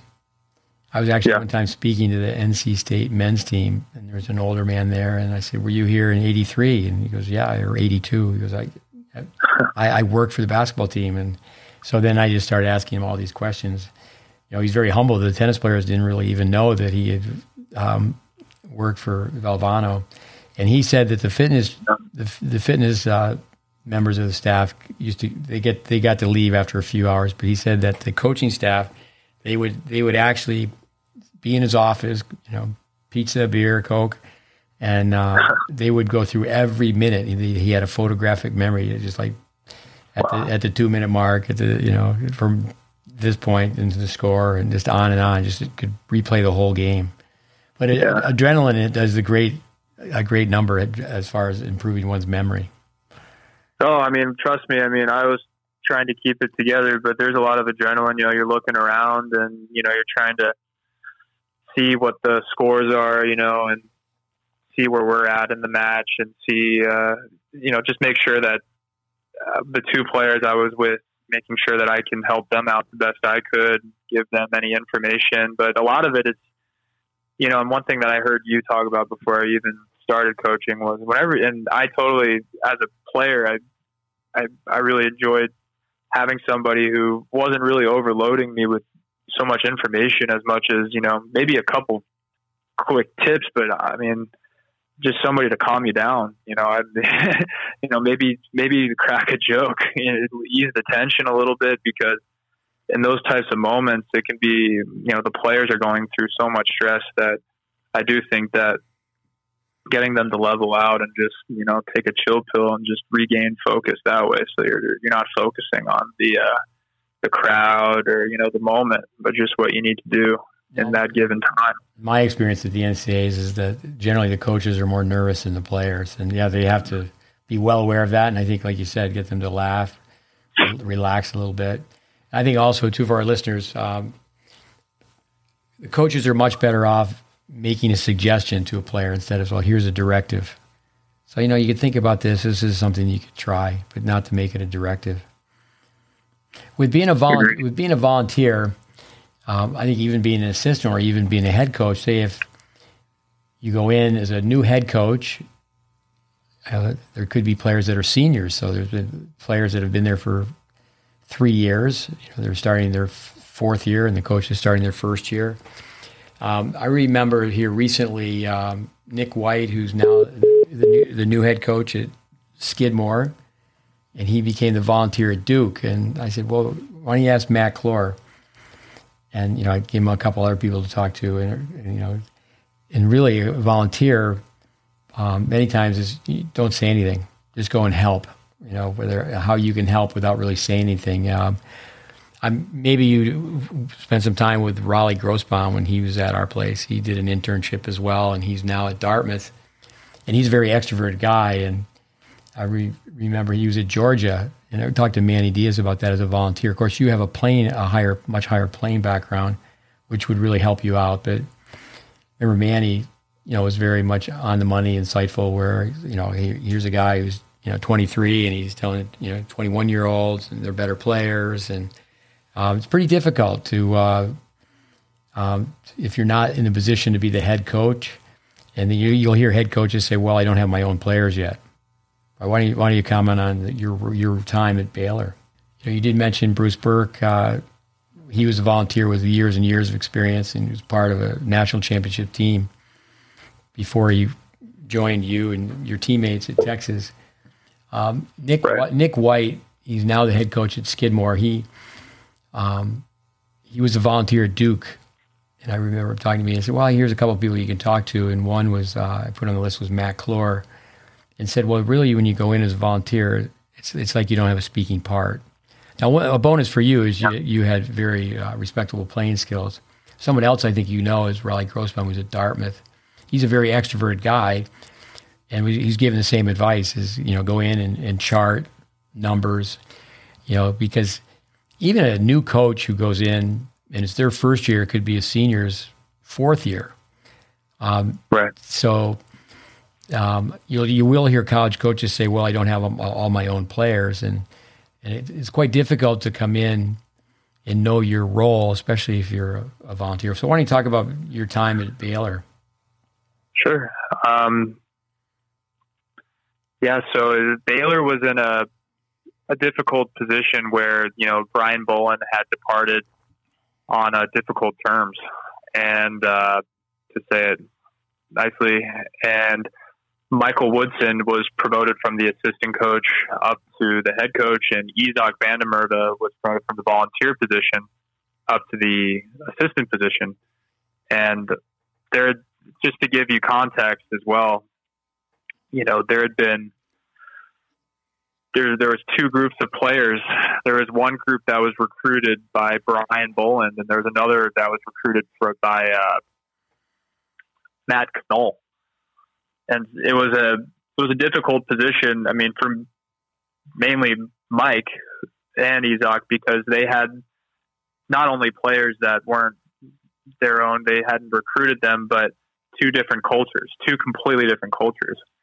And uh, for me coming in, like you said, it's one of those things. You're the volunteer. You just shut up.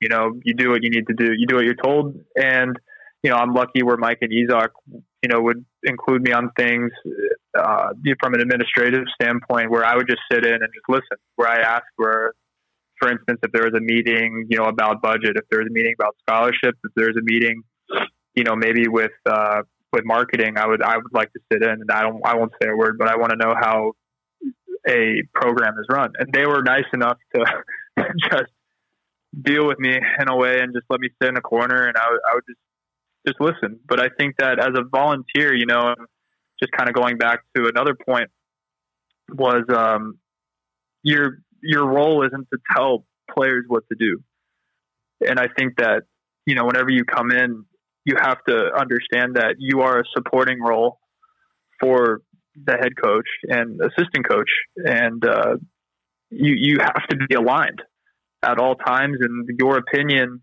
and things like that. You that's you, you're entitled to that, but just know that you your opinion doesn't reign over what the head coach is trying to build. And um, I think that we were in a peculiar position also in the middle of COVID where, you know, nobody really knew what was going on. The players were not allowed to even enter the facility in the sense of inside the locker rooms for the first semester. They weren't allowed in.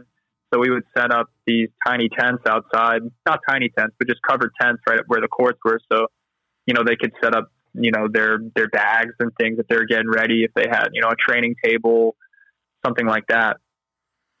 And uh, they would practice on their own. I mean, there are even points where the administration was saying, "Is are there any way you know you can wash the tennis rackets after each practice, or even wash the tennis balls?" And it was just like we we can't do that. You know that those are just it was just a tough tough time uh, from that standpoint. A lot of question marks. And anyways, I mean, just kind of in my role as a volunteer, I, I guess I was I could have a different, not a different, but I could have my relationship and dynamic with the players was unique where I, am not the head coach, but I'm also, you know, somebody who's a little bit closer in age. Um, and I can actually knew some of them from whenever I was playing, and um, definitely not leading from the top down, but leading more laterally, and where I could go out and hit a little bit. And um, I really wanted to make sure that whenever I was hitting, that I wasn't goofing around. That you know, keeping it as professional. I wanted to keep my level as high as possible too, so that I wasn't, you know, bringing the practices down and you know, boosting the, the players. But um, you know, once the season starts, you know, it's a sprint. We had 14 guys on the team, and uh, that's I would say that's most likely on the larger side for most rosters. And between Mike Izak and myself, you know, we we did our best to uh, accommodate all 14 players. But once the spring starts, we really leaned into uh, the players that were traveling. And for me, I I, you know, given there were 14 guys, there was always people to hit with. So the guys who weren't really playing necessarily as much, I try to lean into those relationships and hit with as much, hit with them as much as I could, so they didn't feel like they were, you know, pushed off to the side at all. And and I think that you know, whenever you're on the road, you just do what you're told. You know, as a volunteer, you know, you if you're required to go grab food, go grab food you know, go grab food for the team. Uh, if you got to go grab the rental cars, or if you have to bring balls to the courts, you know, whatever it is, you know, the, the hotel, you know, if you have to go check everybody into the hotel, just just do just do it. And uh, it's just a part of the experience. And I think along the way, I learned a lot of things in terms of organization. Where I'm I'm honest and completely honest. That's one area where I struggle with is the organization side. So that really forced me to have to grow up in that in that uh, in that regard. And I think a huge thing that I learned from Mike and Izak where there's no job off limits. Doesn't matter if you're the head coach. You know, you're stringing rackets. You know, we would uh doesn't matter if you're the head coach. You know, Mike was out there, you know, painting fences. I mean, we. I mean, there was a time whenever you know we couldn't get the fences painted before Big Twelve, so Mike said, "All right, go get paint. We're going to paint these fences." And so we we spent about three hours out on the courts, you know, painting the fences. So I think that to me was really really important to see because there just really wasn't anything off limits in terms of you you were never too high or almighty to do you know, because Mike's out there, you know, stringing rackets. You know, he'd string. There's a point where we didn't have a stringer in the fall, so between Mike and myself, we're probably stringing eight rackets a day. You know, and we're going out there doing whatever needs to be done. Um, no, that's what it takes. I remember being a department head at a two-year school, and uh, people say, "What do you do?" I, I clean the ballroom. I mean, you, yeah, you, you got to do everything. Um, on being a volunteer, the uh, nuts and bolts, which we that's for technique. The X's and O's for for tactics. Um, I tell people all the time, you can, you know, say someone wants to even work as a as a manager. I'm saying, well, you know, instead of you know, getting the Gatorade and getting the towels, why don't you be a video statistician? I don't. I don't think initially that a volunteer, certainly a manager, um, even the assistant coach, a new assistant coach, or perhaps even the head coach who comes in and he's got people who've been there for three years, is that you're much better off to go with tactics, you know, be a video statistician instead of video technician. But why don't you talk a little bit about your role with being there as far as nuts and bolts, X's and O's, and sure. the players' games? Yeah, so the way that it was structured at Baylor, where you know all three coaches would, you know, obviously have some input with each every single player. You know, you're you're just around each other all day. There's going to be input. You know, you're you're going to be at every single one of each player's practice. But we were assigned certain players. So uh, I was assigned four players my first year, where I could really lean into those four. They were considered, I guess, my my lead players. And uh, I would meet with them, and we'd go over short, medium, long term goals, uh, whether that's mental, tactical, uh, you know, technical.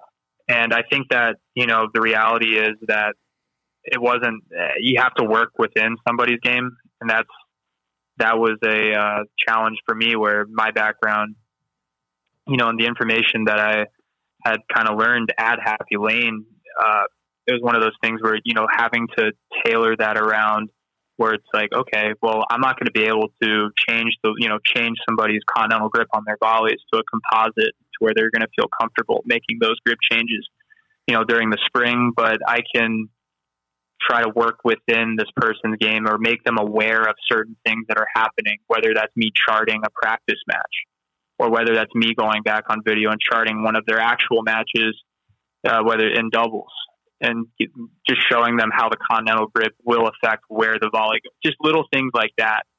Where uh, also as a volunteer, you can't demand those changes. I under I understood that dynamic. I didn't want to be the volunteer that was bossing people around because the reality is that I, I just don't have that type of voice in the sense of that's not that wasn't my position. And I think that it would have been very hard for me to demand things from people. So my strategy whenever I was at Baylor in terms of introducing certain concepts where I would come prepared with as many numbers from charting matches or video examples and then it was almost as if if you want to work on this let's work on this but if you don't let's find another way to accomplish this because it, it's just it's just given my role, I think it would have been it was very tough.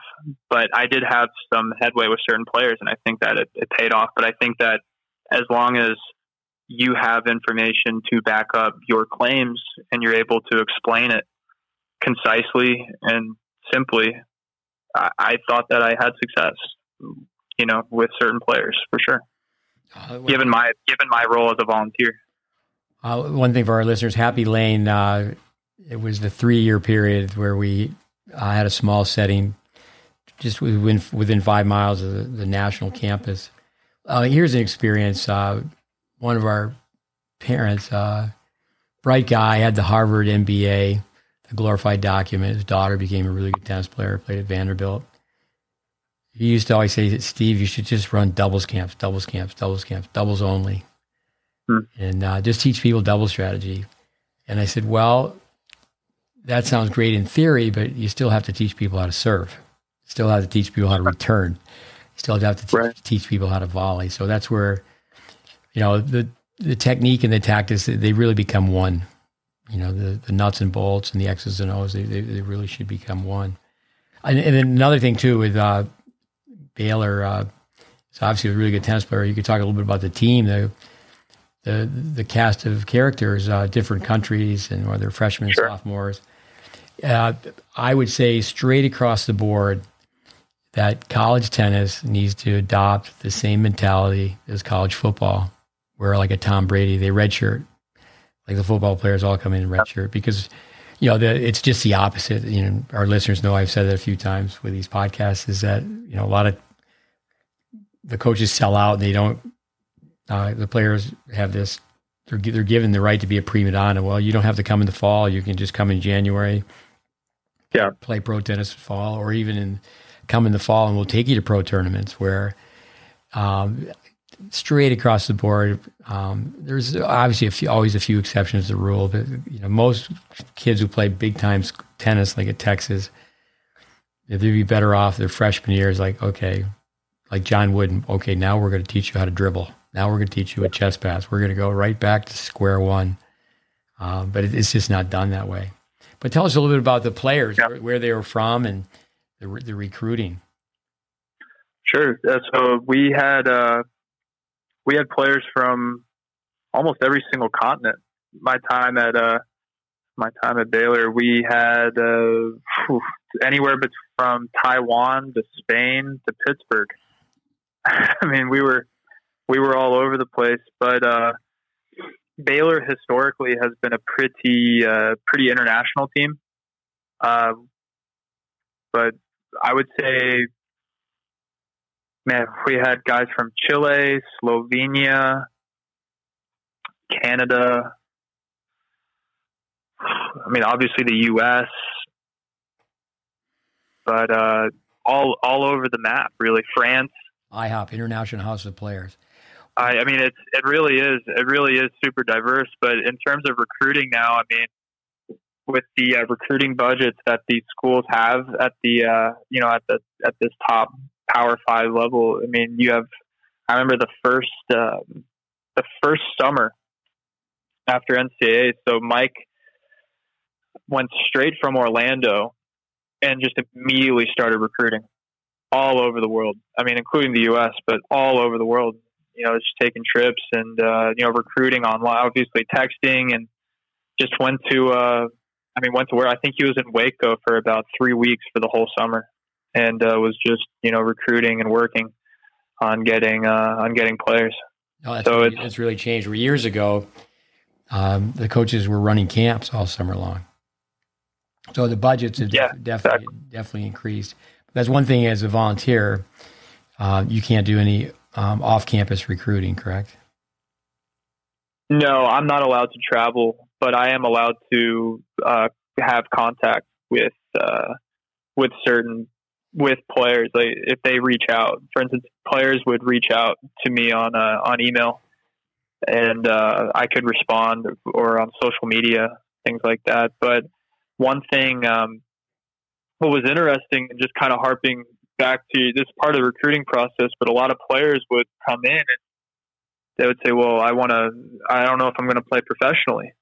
And one thing, you know, Mike or myself or Izak, you know, Izak was, you know, you know, accomplished player in his own right, and he would never, you would never know. He would never be the first one to tell you, you know, what his rank was or what he played, and it'd be one of those things where they're saying, well, I don't know if I'm going to go to college or play professionally. If I come to school, I, I want to play a full pro schedule and then I'll play during spring. And like, oh, uh, you're going to go professional or what, what are you ranked?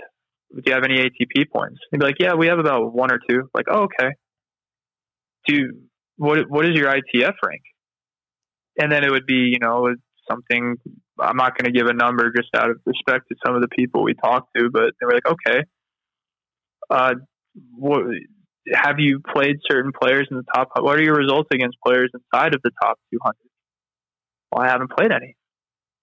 Like, okay, well, look, it's not a big deal if you fancy that you are going to be inside of a population of about six people in the world who are ranked in the top 100 or top 75 by the time they're, you know, 20 or under 20.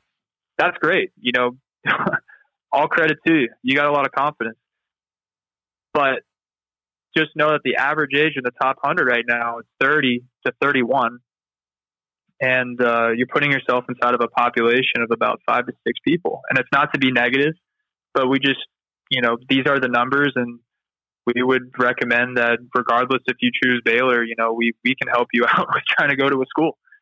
And, you know, it's, it, it really is crazy where, you know, players are asking to play more tournaments during the fall and you know the look at the look at the results you're having whenever you do play pro tournaments you know and the reality is a lot of the players who are traveling to play more pro tournaments it's not a matter of playing more pro tournaments. It's a matter of building up your skill set. And the results show. Uh, i don't know what playing an extra 10 tournaments during the fall will bring you if you're qualifying only for two or three of them and maybe have one or two points to show for a, out of 30 tournaments you have three points. It's like well i think that we're, we're missing we're missing the point. That makes sense. More yeah, pro, you need more matches. You need more matches. You need to build up your skills. Yeah and you need more competitive matches. You know that whole thing uh, being in the right place at the right time. Roger federer recently said he was lucky to have the right coaches at the right time. Let's circle back. When you were uh, a teenager at the Advantage Tennis Academy in Orange County, was Dave Secker there? Dave Secker was there. Yeah, Dave was there for for a brief period. So he, I would come back over the summer and um, and train slash coach a little bit on the on the side. And Dave was there uh, the second, the first summer I came back. No, I, and uh, why, yeah, why so I had, had crossover. I'm sorry, crossover. Yeah. So with Dave, uh, head coach Simon Earnshaw, they're doing so well at NC State. I know they just won a doubles title, uh, another doubles title.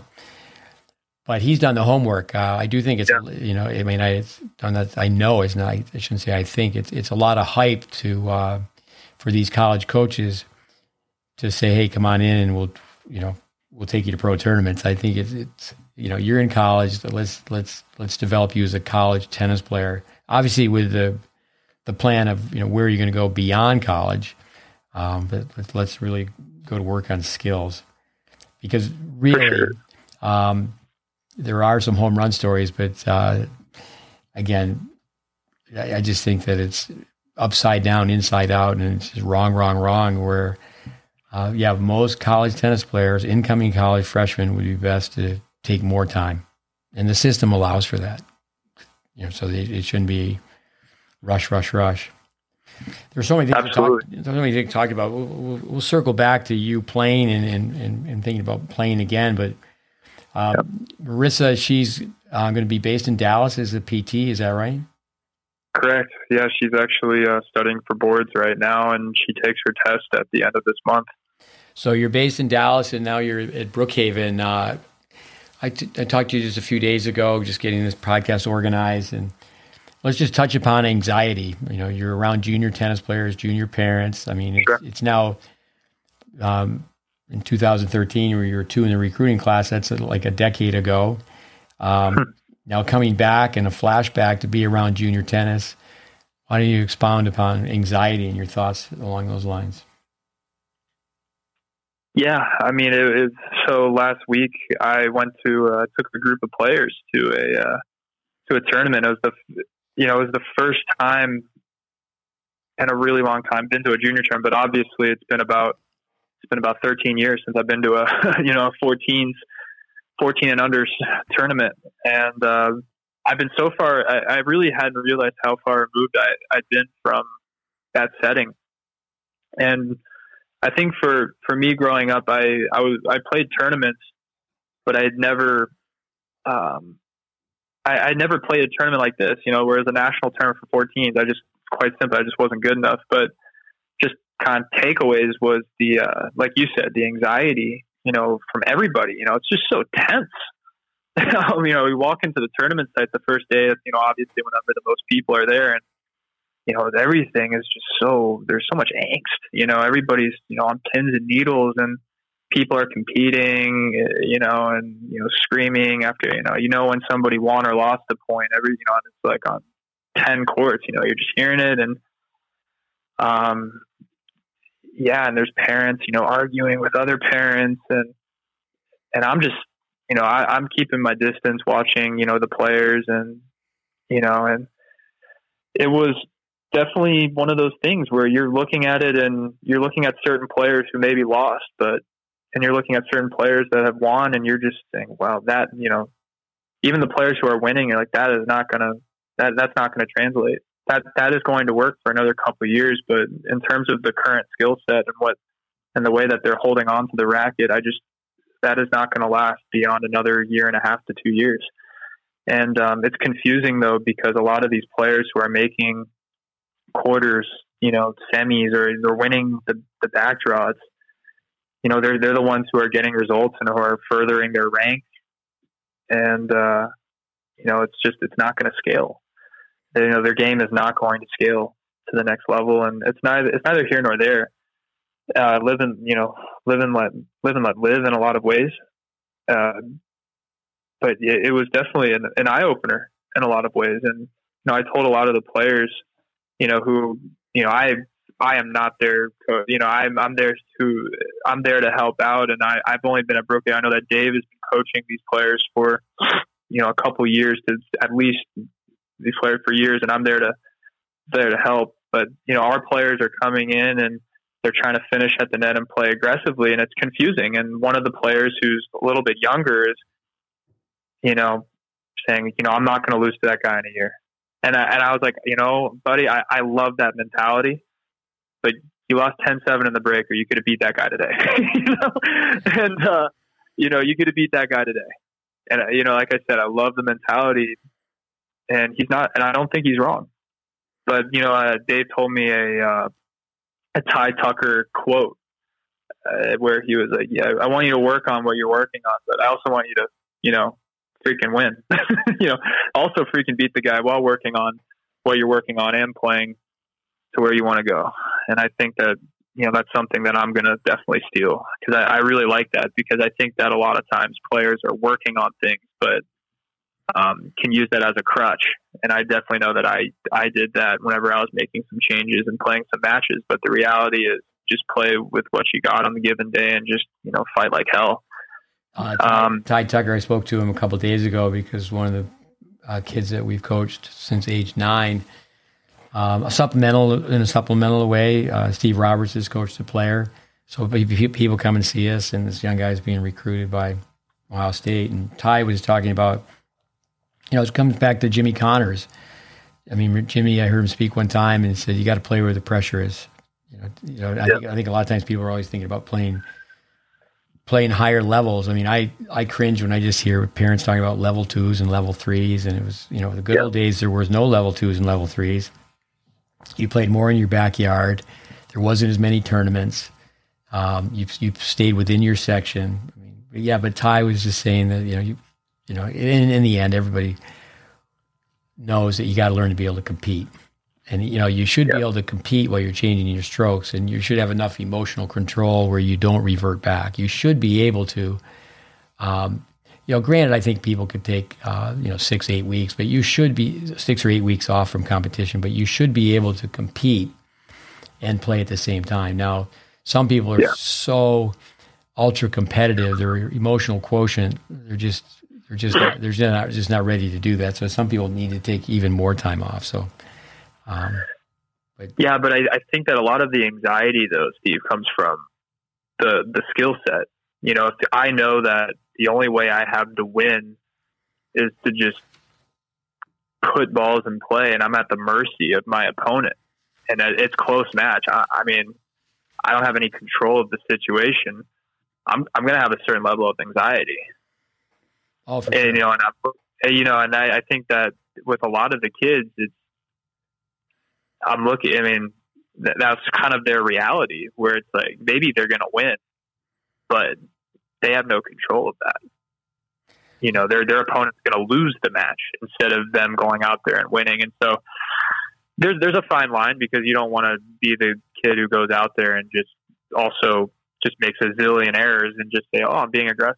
You know, there's a there's a very fine line. You want to compete, you want to win, but that does that's no excuse to green light all these errors. But I do think, uh, you know, just to see that and you know to think about and just to think of it from at least my experiences where, man, taking taking you know a little bit of time off to work on games, you know, where a lot of these kids, I'm sure, are playing tournaments every single weekend. I mean, you're you're so far away from really having to worry about the the result in the sense of it's not like you're you're not playing for a scholarship, you know, yet.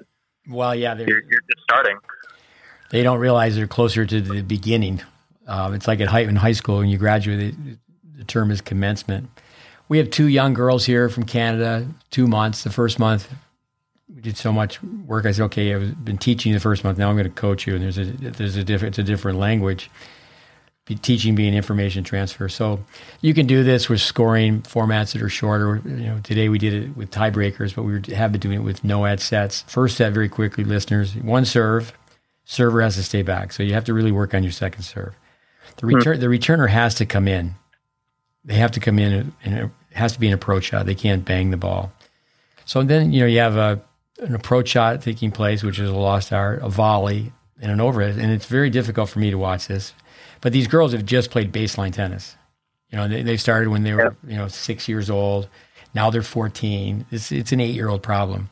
So the second set, you know, one has to serve and volley. You know, we're not doing it. We're okay. Serve to the body, return to the body. No, they just serve and volley. And they have zero instincts to move it to net. Yep. And then the third set's okay, you can't come in. Just serve, stay back, and just rally, just defense. And but it, it's putting them in a set where they have to play. You know, they're keeping score. It's a set. Right. At the same time, though, you know, then you can you can chirp from the sideline and say, no, no, no, you're working on everything we've worked on. You know, hitting off a cone, shadow swing in front of the mirror, same as match point. But um, to have creative sets played, it's just amazing. We say psychology, sum it up in one word: feelings. There's just avoidance and you see it time after time. Clones taught by clowns, where you know most of the kids can just hit forehands. But the other thing too is that someone who's coming up through the Brookhaven program, they're being taught a, an all-court game. It takes longer to develop. A lot of the kids that are playing, they're just totally free. They're not thinking about anything. You know, they're, they're that's just, a great point. No, that's a that's a great point. Yeah.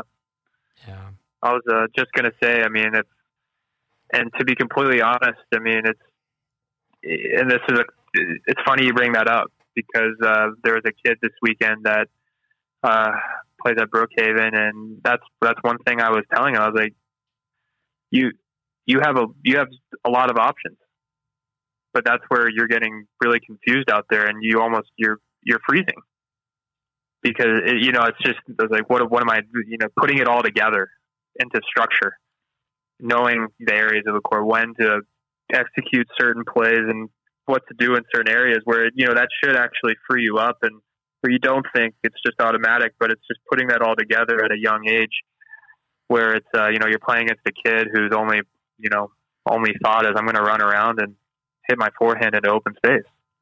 I, I mean, I think it is a red flag for for for pros first and parents second, and then if the player is doing it where they're they're going to say, "Well, a year from now I'm going to win." I mean, yeah, it's like you know, no, you need to do it now. It is again, it is a, an approach for the future, but you know that, that expression, the future is now.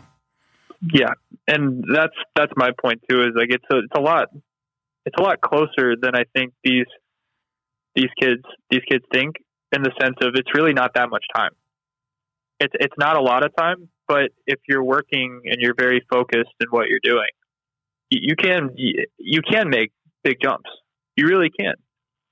I, I really believe that, especially at the you know at the 14 level where there's you have so much you have so much to gain, and uh, you're not you don't have as much mileage, you don't have as much built up as maybe somebody who's 22 or 25 or you know somebody who's in college.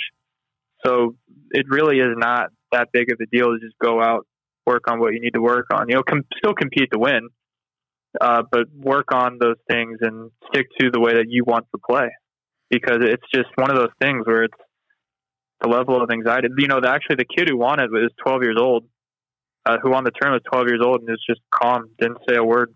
I mean, just just mature beyond his beyond his years. I mean, compared to some of the other 14 to 14 and a half year olds there, and I thought that that was that was really interesting. Yeah, his dad didn't. His dad did not say one word. Uh, the kid did not say one word. You wouldn't know whether he was winning or losing. And they won. They you know he won the tournament.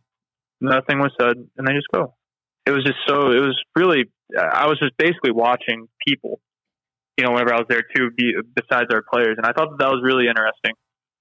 Uh, watching those, uh, watching that player and his his father inter- interact for that tournament. But well, there's so many things. Uh, a lot of tennis kids today, they're, you know, they've never been in an overtime in a basketball game. They've never had a penalty kick in soccer. It's just tennis, tennis, tennis. Um, what about yeah. the, the bleacher talk? I think there's always a buzz at tournaments when, you know, I mean, what are the parents talking about? And it's too much UTR and who's going here and no, who's, I mean, who's working there. Yeah, it's uh, a lot of UTR talk. I think amongst the players, I mean, I I didn't have UTR growing up. Uh, I uh, there's only the USTA ranks. There's really only one one ranking system that at least I paid attention to. And but the the the level of knowledge that these players have of everybody's UTR, who they've beaten, how that's going to affect their UTR if they beat a guy, uh, what happens if they lose. It's it's pretty amazing. I mean, amazing is one way to put it, but it's we're kind of missing the kind of missing the the point of the the UT. It's just a number, but I think one thing that and framing in a different way is like, what's your forehand UTR? You know, what's your serve UTR? You know, what? You just think of it from a different way because this this under this understanding of the UTR to me was quite incredible, but it was also kind of alarming because nobody's really talking about stats. Nobody's really talking about, you know, at least in baseball, there's a, uh, even just from a physical training standpoint, you know, there's certain numbers you have to hit in terms of you know shoulder exercises or how much you squat or things like that. And you know there's kids in middle school and high school talking about that you know and i'm sure that you know everybody's talking about numbers but it's it's a little bit of a different talk than like somebody's rank. Well and it is, a, like, it is a ranking. We always say if it was a, if you're a 9 a 10 that would be a rating but if you're a 9.26 when you when you were a kid it was uh, are you a blue chip or a five star, right. four star, three star, correct? Correct. Yeah, there was tennisrecruiting.net, but even then, that was um, that was like my last year of school when that was first starting to get really popular. Uh, it was mainly USTA ranks up until that point, and tennis recruiting was just starting. Where I started hearing people say, "Oh, are you a five star? Are you a four star? Are you a blue chip?" you know, no, falling into those certain categories. No, I'm a tennis parent. I can remember uh, certainly my son Connor. He wanted to be a blue chip. It was part of the language. You go to a, you go to a tournament, and back in those days, some kids say, "Oh, I had a really tough draw. I had to play a four star." And, yeah. Or I had a really tough draw. I had to play a five star. And it's like, shut up. But before, this is a very very important point. Is when kids played in their section, they would knew they knew where they were in their section. But as far as a national ranking uh, yeah, there was the indoors at Thanksgiving. Not everybody went to that, but people really wanted to go to the clay courts and the hard courts. And you played within your age group. And then it was after the summer that you would find out, you know, in September, you'd find, okay, what would, what would be your national ranking? But now it's like the stock market. The parents, uh, some of the people have big investments in the stock market. They're not even looking at it. They're just looking at ki- other kids' UTRs and where, where did everybody play this past weekend? And, yeah, I, I really, didn't. It's, it's, really a mess. So I think when it comes down to anxiety, that that's a, a big part of it. And and look, I mean, I these parents have a lot invested, you know, and like what you said, where you know if you break it down a lot of ways. Some people are traveling from out. I mean, there's there is a couple kids from California who came all the way to Austin, and it's during ACL, which is a massive music festival. So the hotel rates are, I mean, jacked up. I mean, that means you have to get a rental car, you know, food, um, stringing. There's, you know, there's a there's a huge financial, you know, investment going into these tournaments. Yeah, the, gov- the governing body of tennis. I mean, what I mean, what should happen? No one's asking me, but what should happen is the USTA should rent rent dorms. You know, there's summer camps, but you could have summer tournaments where, you know, the parents aren't there. They check, they drop their kid off, and they're going to be in a dormitory setting, and it's just match play, and it's yeah. it's it's much much cheaper, and then how many matches could they play? Um, so it, they're really, I know Dave Fish, uh, the UTR was former coach from Harvard. He he walked away from the UTR, but he he was Dave Howell put it together. Dave Fish is really the one with the famous white paper and say, okay, this is what needs to be done. It it should have been free. I mean, there is self rating now, but people aren't really aware of that. That UTR hit that has to be one of the most off the wall things. I mean, yeah, a, pay, a couple a, a paid hit. I thought that was for the mafia, but with with you know you're you're going to actually call someone up and then you're going to pay a large amount of money to have your kid who's a nine hit with an eleven, and it's like oh, tennis is just absurd, and it's. Um, you know, I always tell people, parents, I said, just because tennis is crazy doesn't mean that you have to be crazy. You know, try to figure this out. But it does it does take years. It, it's um, you know, it doesn't. You know, I tell parents all the time, remember, you're going down the road for the first time, so they they really they lack exposure. They certainly, uh, Vic Braden socioeconomic functioning levels, if they can afford junior tennis, obviously they're highly intelligent unless they have a money tree in the backyard and inherited it. But, right. Um, yeah, too much biting the fingernails, too much anxiety. Yeah, it's, uh, but it was, I mean, it was good to, I mean, in a way, it was good for me to see. I mean, I can definitely, uh, use that and help out some of these players the best I can because I feel like getting to see players compete in uh, in the matches, and now like now you show me you show me your cards, buddy. you show me your cards. Well, I do think uh, in Tennis Canada it did that for years, where because of your age, uh, Tennis Canada would send an old coach like myself. I'm 67, you're 27, so you know it, it's very good for the coaches to hear it from someone your age because uh, you're really um, 10 years removed from being a, a junior, 14, 13 years removed from being a 14 in the 14 and unders. Yeah.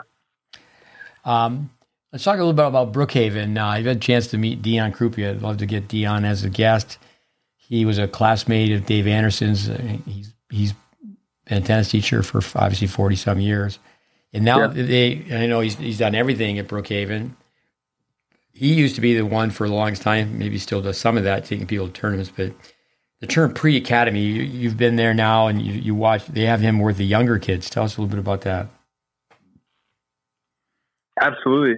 Yeah so i've i've uh, been working predominantly with the uh, the academy but there have been a couple times i've gone out with coach dion and you know i've never seen an academy that has had a pre-academy or as they call it here early childhood prep or academy prep and it takes you know kids ranging from six to ten, six to twelve, I should say, and uh, teaches them you know grip, swing, and body. And you know Dion's out there every day from four thirty to six thirty, running the early childhood prep course. And uh, it's I like I said, I've never seen a academy have a you know a, a pre academy that feeds right into the academy. So by the time the kids are about 13 to 14, they have a basic understanding of grip swing body and uh, the Brookhaven packet, you know, with uh, a variation of the seven concepts and the information zones of the courts. Um, that I have not seen that or heard of it from any other academy or organization. And so I think that that was really impressive and just Dion in general, his energy and what he brings every single day. I mean, there isn't a coach out there teaching younger, you know, the early childhood prep or the academy prep that does not have an understanding of information. And I thought that that was really that was really important and that's really special because a lot of times whenever you look at junior development programs I don't want to use the word the worst, but uh, the least prepared coaches are the ones who are handling people who are first uh, starting or hitting their first tennis ball. And I feel like at Brookhaven, you're getting somebody like Dion, you know, who's been, like you said, he's been coaching for 47 years and has an unbelievable, uh, I mean, fundamental understanding of uh, the information. Well, you know, heading, you know, being the tip of the spear in a lot of ways. So that's that's really special. Here's a Dion Krupe, uh, IOD, injury of day. Um, yeah. But but Dion, I was always it's a natural. He's always had the voice. So so he was a student of mine years and years ago, and so there's a, some lower courts and some upper courts. And between the lower courts and the upper courts, there's a parking lot, there's a road, and there's a football field. And I'm running a faculty cl- clinic, and we've got music going, and Dion hmm uh, the scenario. He misses the shot, and we we just I just hear this, "Shut up!" You know, uh, so I I just I yelled across the parking lot, the road, the football field. I go, "Krupe, down here now!" And, uh, but he has he has that voice. Uh, but no, also I think that. Um, there's two sides to it that the, the parent needs to, you know, so it's great that the coaches understand the pre-academy format. You know, no such thing as little strokes for little folks. The way the brain works. You know, there's some adjustments where okay, with the really little kids, we'll teach them to hit two hands on both sides. Um, but there's really not that many advanced techniques. So a composite grip on the forehand volley, the Carioca step on the backhand approach shot. You know, you start talking like baseball pit coaches, they don't start really throwing, teaching young kids how to, you know, a slider or a knuckleball until they just have a basic pitching motion. Not that I know mm. anything about that, but you know, you just so so many times, you know, you just know that some kid looks like he's doing a limbo, and he's been told to arch the ball, arch the back, toss over his head, and it's like, right? Hey, you're 12 years old. You mean you just you just need to learn how to serve. Um, but yeah, pre academy.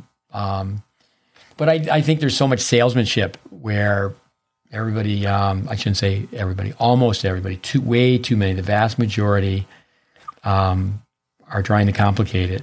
They're trying to add some secret sauce, and oh, this is this is my two cents. But um, there's certainly some people that you've met that are at Brookhaven. Um, Mason Vaughn, Aiden Malik is there, Lance Hamilton, others. Right, right. That you trained with uh, at Happy Lane, correct? Correct. Yeah, yeah. They're. Uh, I I did a pre and post tape with you for, or helped you make it for Alanis and Enya, but I don't think I met them at Happy Lane. Okay. I don't. I'm not sure if they came down during that time, but I was very familiar with. Uh, I heard their names a lot and yeah, things like that.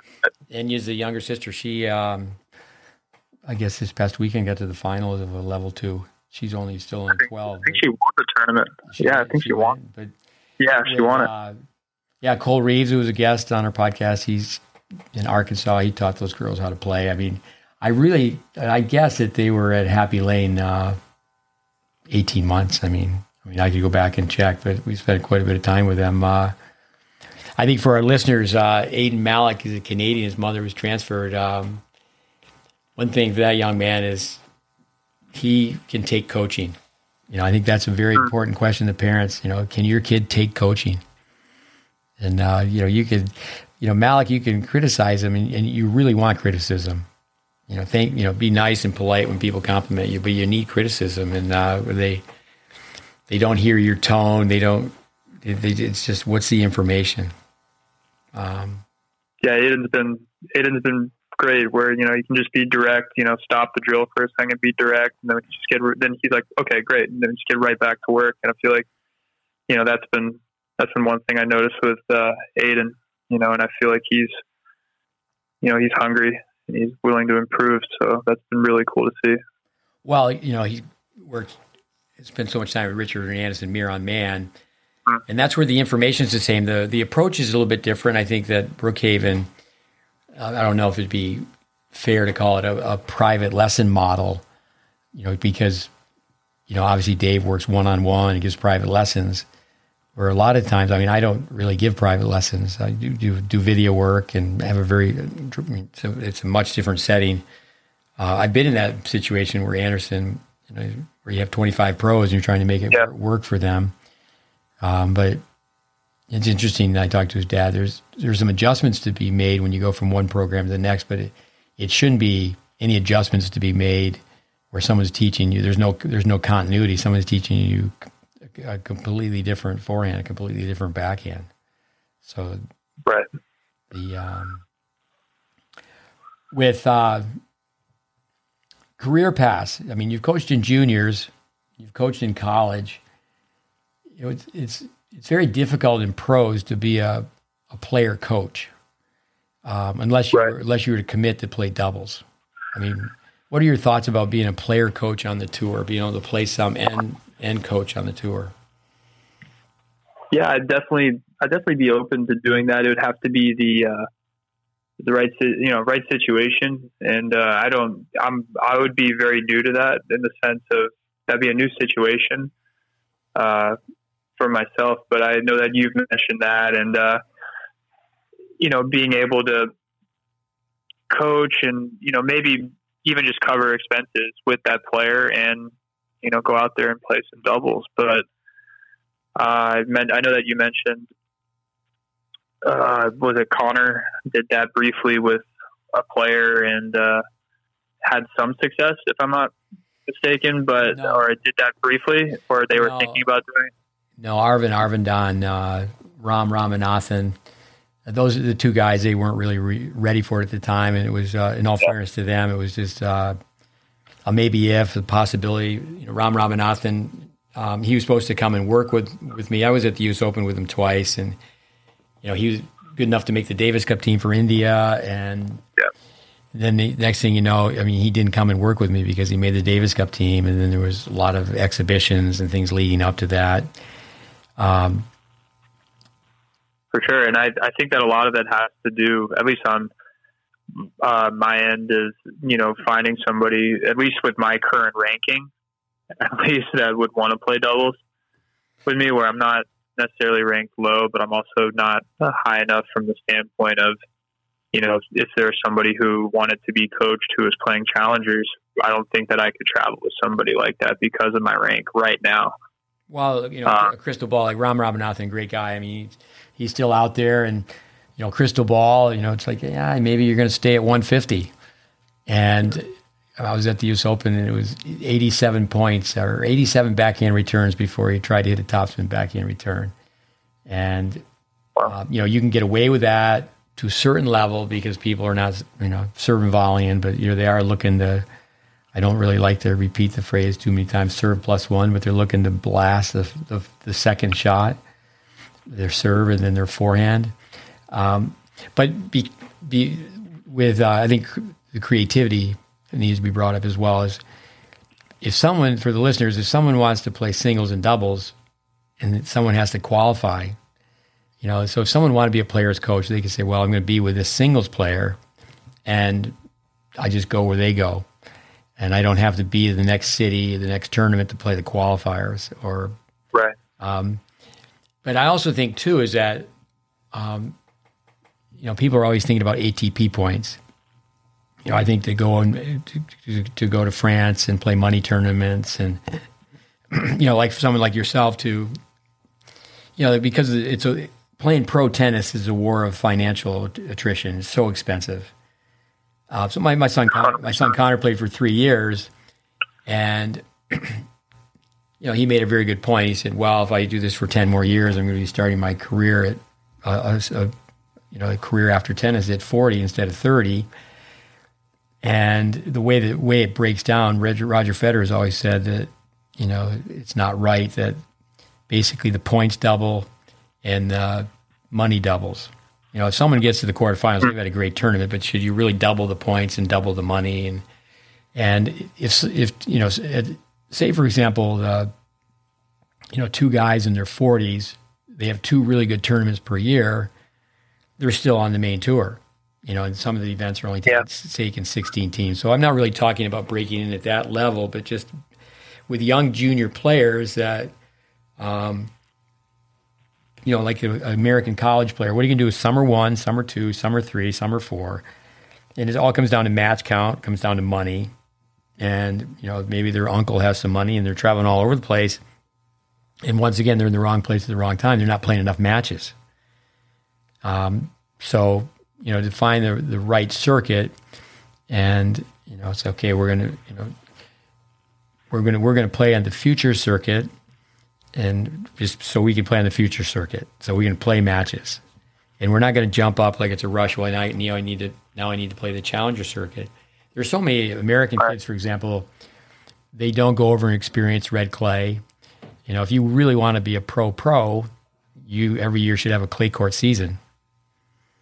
And to think, sure. say, okay, I, and then if you know the parents were to think of having someone like yourself, even the USTA, if they in, in this country, other federations, if and I don't know Ty Tucker talks about that, where um, there's so much money being spent, but take someone like yourself and say, okay, this is a coaching program, and we're going to help fund you and you know they, it could be done for singles as well. But then you say they're going to, you know, we're going to fund this for three years, and then if you're doing so well, maybe the the, the number is you know 250, and someone gets to be 250 uh, or 300 after three years, then they can they can sign on for more time. But if they do, they have to give time back.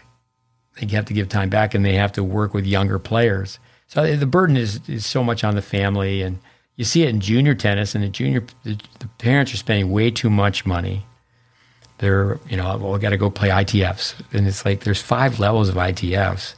Idiots traveling foolishly, and you know, if you're really going to be a great tennis player, you're you're playing for one type of point, ATP, or or on the other side, the, the gals, the WTA. And there's just now with the alphabet soup, and now there's a new circuit. There's there's discussion about being another circuit. If it's the world pin number, if it's in the Nadal circuit, um, it's you want to be able to play as many matches. You want to play competitive matches, but I think a lot of times people are chasing the holy grail, and and um, you know, say for example, a kid doesn't get into a level two. Well, that's because you haven't won.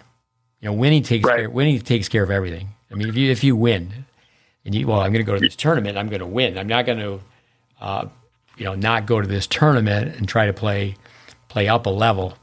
Um, I remember with Raven Klaasen, it went the other way. So it has to be really thought out. I think like 20 times he was the number one seed at a futures tournament. But based on the RAN, you know, we had someone who had, uh, sponsored boxers and he thought, well, this is great. You know, I, I helped Raven a little bit in the beginning, and now he's he's making money. There's no expenses. But I said, no, he's at a level where you have to have a blend. You can't just play all futures.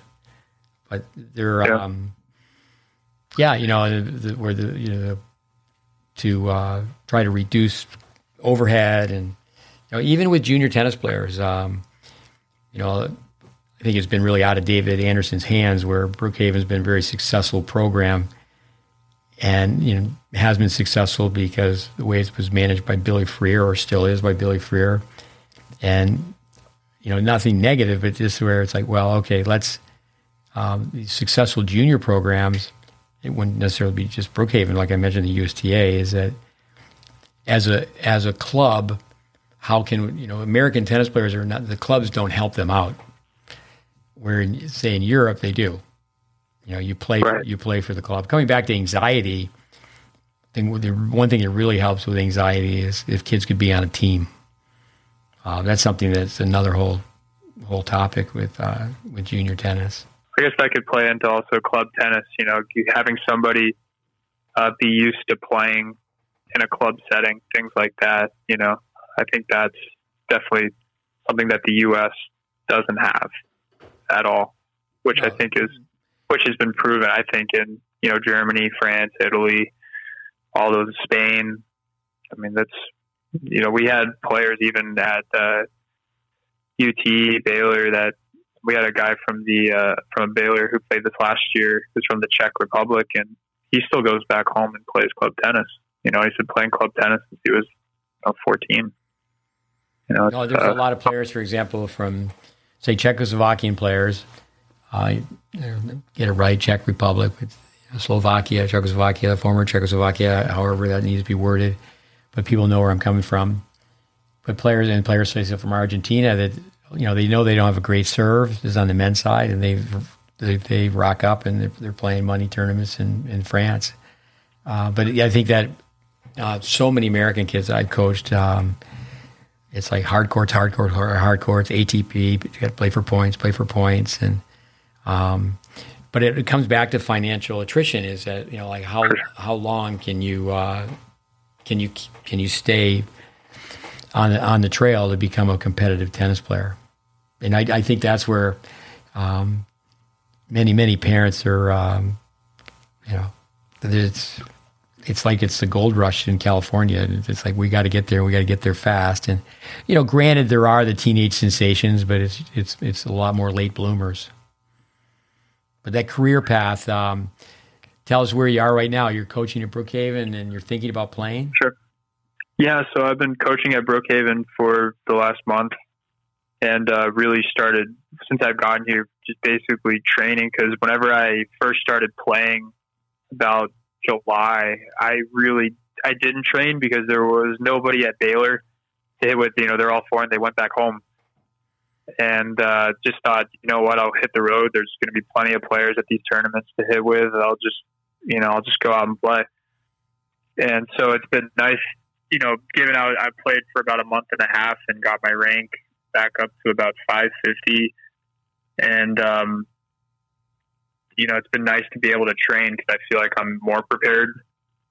Uh, I think I've hit more in the last month than I have in the last three years, and that was even whenever I was playing.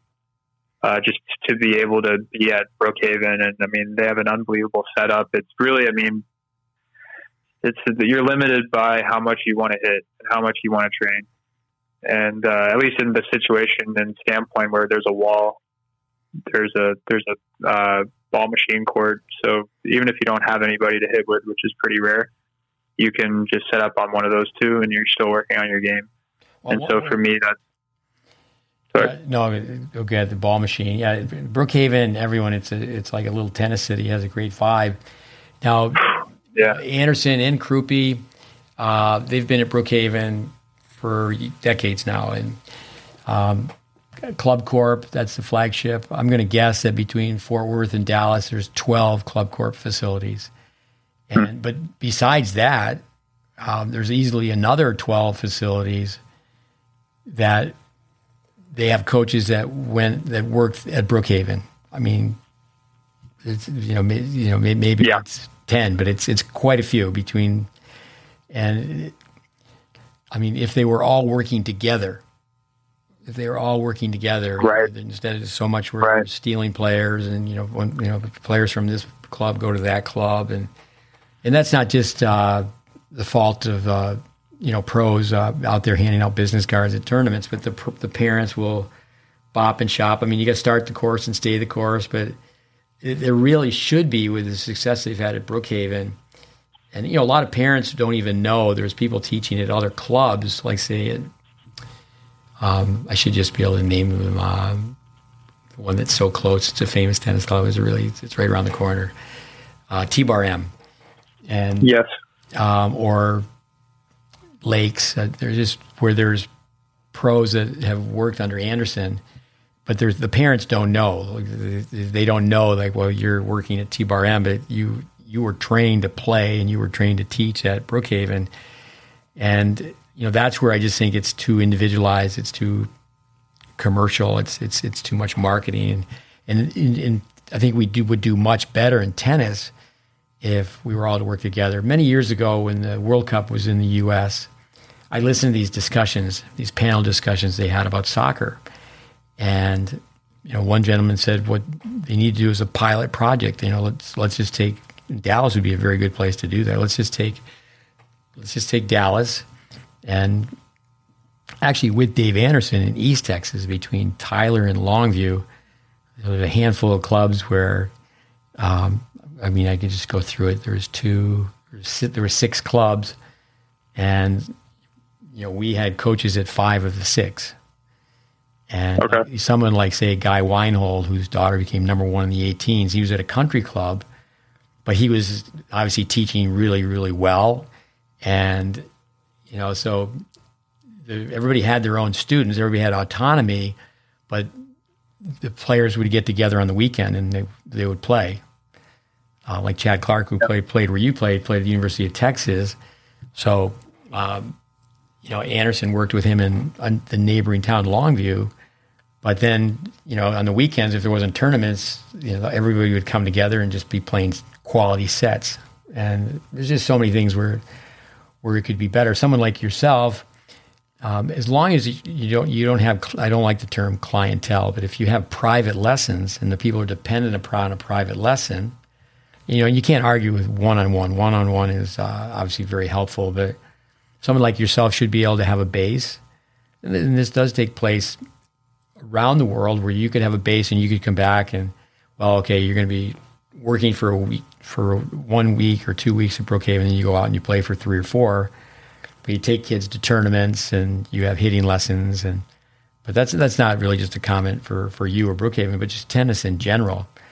But you have to have a body of work. You have to have a pathway. You have to have a curriculum. You have to have a continuity. The the common denominators where, and and and you have that. That's where our listeners, um, mm-hmm. You know, giving out all this free content. That's what really should happen. Is that. Um, but when I was 26 years old, I had already worked for uh, I had been trained by Braden, Van der Meer, and Van Horn. So just through those three, and, and we certainly added some ornaments. If those, you know, we always say Vic Braden is the, the Christmas tree, but uh, yeah. So career paths. Um, so yeah. you're, you're gonna try to play again. What, what, would you see yourself doing down the road in tennis? junior coach, college coach, pro coach? Do you see yourself coaching? I I definitely, I mean, I see myself coaching, and to be completely honest, probably most most likely I can rule out professionally, just from the standpoint of the uh, the travel requirements. Uh, I think I've I've been around a lot of uh, coaches who do travel, let's say with a player, um, whether it's WTA or ATP, and you know you're you're going to be traveling uh, maybe about 35 weeks out of the year and that's maybe maybe 30 weeks out of the year, and maybe you're not even living with that player or you're around that player, so you have to travel whenever they want you to be around, whenever they're training. And I, you know, just looking forward, you know, whenever I do have family, I'm not sure if I want to put my family through me being absent for like 40 weeks out of, you know, 52. Yeah, um, but even that though, is it uh, like say with your wife, a physical therapist. I mean, I think a pro player, someone who's a very seasoned vet, if they're trained the right way, it's more important for them to have a physio than on the road than it is for them to have a coach. Right. But you know, it, it's a matter. Okay, I'm going to go to eight tournaments a year with you. Um, you, you probably know the name of the young man. Matt Klurst speaks very highly of him. I think he played at NC State. He coaches Mackenzie McDonald now. Jaime Polgar. Yeah. So Jaime. So say Matt's at the University of Florida now and you always have to think of the rules and regulations. But to me, it just would be a natural decision where Mackenzie McDonald is going to train at the University of Florida, and the the coach uh, Jaime, you know, so that you know, he he he goes and he works, and it's like okay, so he, if, if whatever the title may be, senior advisor, I mean that that he's going to go work and train so I, I, just think that there there should right. be so much out of the box thinking where um, someone sent me a text today is Emma Raducanu, if I'm pronouncing her name correctly. She's on her fifth coach, yeah. fifth coach in 15 months. And I, yeah. I really think wow. whoever coached her in juniors, I mean, certainly I think tactics and a few things technically, but she is so good and she's so fast. And you know, how, how can someone have five coaches? And you know, if there's no if there's no connection from the from what, all five coaches. I mean, Dimitrov had seven coaches in his first seven years, uh, and it's it's you know it, it, just it doesn't make sense. Yeah, and that you know it's one of those things. Just kind of adding to that. I mean, they can, you know somebody can just you know even if you have a contract, you have a bad tournament, somebody could just be like, "All right, well, thanks, but we're no longer going to work together." Then uh, you're looking for uh, somebody to work with, you know, mid-season or during the middle of a, you know, clay court or you know, hard court swing. And uh, to me, it's uh, I I could definitely see myself uh, getting back into the college uh, college realm, but again, it has to be the right uh, the right situation in the sense of um, depends on how Marissa and I are, you know, what situation we're in in the sense of you know if we're established and she has her you know has a good situation where maybe even one day she has her own practice you know and it's going to be tough for uh, you know just on the end of you think of it this way to be an assistant you have you know you have to pay your dues and that takes time. And that would be another possibly 10 years you know of being assistant somewhere. And then uh, possibly moving around three or four more times. I want to go back to um, I want to go back to one thought, but here's a, a Ty Tucker thought for you. So, um, my son's playing for Ohio State, the Ohio State, and he was fortunate. He was in three out of four Final Fours and just played two years he transferred there. So that means you know the indoor nationals and the outdoor nationals. So I, you know, I remember my son was a little shocked by this because as a parent, I went in and you know, Ty said, "Okay," he called me coach. He said, "Okay, coach, you're with us," and I, I, didn't know any different. I was in the, the, meetings and I was at the dinners and and um, you know, unfortunately, I didn't see that many matches, but I saw quite a few. And but with Ty, it wasn't that you know there's so many athletic directors at a place like Ohio State, so it wasn't the athletic director, but it was the you know number two, number three, one of the associates. And I said, well, right. you, you, hired Ty as a very young guy, and I said, you know, he was one or two moves away from being a head coach at a place like this because he was very young when he started as head coach. Right, it's like one of the greatest lines ever. So, um, actually, John Daly, uh, Jeremy Wurtson's brother, Mark. So I talked to John Daly. Mark's brother played, or Jeremy's older brother played Ohio State. So, but Daly resigned in uh, the end of a semester. So Ty was the interim in January, which helped him out because he was the interim. Here's the line: the athletic director, guy named Chris, used to, he told me uh, when they interviewed Ty, they asked him, said, "What would you do if you didn't get the job at Ohio State?" And this guy is ready for TV. He just looked right at him and said, "I'd be mowing lawns at Ohio State." So, I love it. So then we, he leaves the room. It's like he's he's this guy bleeds for Ohio State. We got to hire. Yeah. We got to hire this guy. But the point, I, the point, one point I wanted to go back, and you, you could certainly uh, name player after player. I mean, Ben Donovan was a good tennis player. Is that with um, Dave Fish was really hoping that this would take place through the UTR, being more organized, more structured, you know, now I think it's a wild, wild west, and the entry fees are so high. And um, when someone is a really good tennis player, you know, they play college tennis, and they're not going to try to play pro. There's nowhere for them to go in the U.S. tennis wise, and they start banging golf balls. Mm. Yeah, no, it's a hundred. That's so true. And it, that's that's where there has to be something done. Uh, you know, I, I, I read just today where Noah Rubin is taking up pickleball you know, he, really very very fast junior Wimbledon champion, and uh, yeah. you know he, he knows it's going to be a new venture for him. But you know he's he's he's been very vocal about how the distribution of money is so difficult for the minor leaguers, if you will, the players playing futures, playing challengers to make money. But one thing with Noah, he was playing at NC State, and I was uh, doing some tennis teaching at NC State, and it was uh, young guy we worked with for years, Victor Lillo, his sister, a scholar, Radina. We had Victor in on it too. So here's a Wimbledon champion coming in, and Robbie Mudge is coaching Robbie Mudge, very good athlete. Matt Glenn yeah. had helped him quite a bit with his strokes, and and I said, this is how you have to play this guy. And anyway, Robbie didn't follow my directions. Great guy, you know, college guy.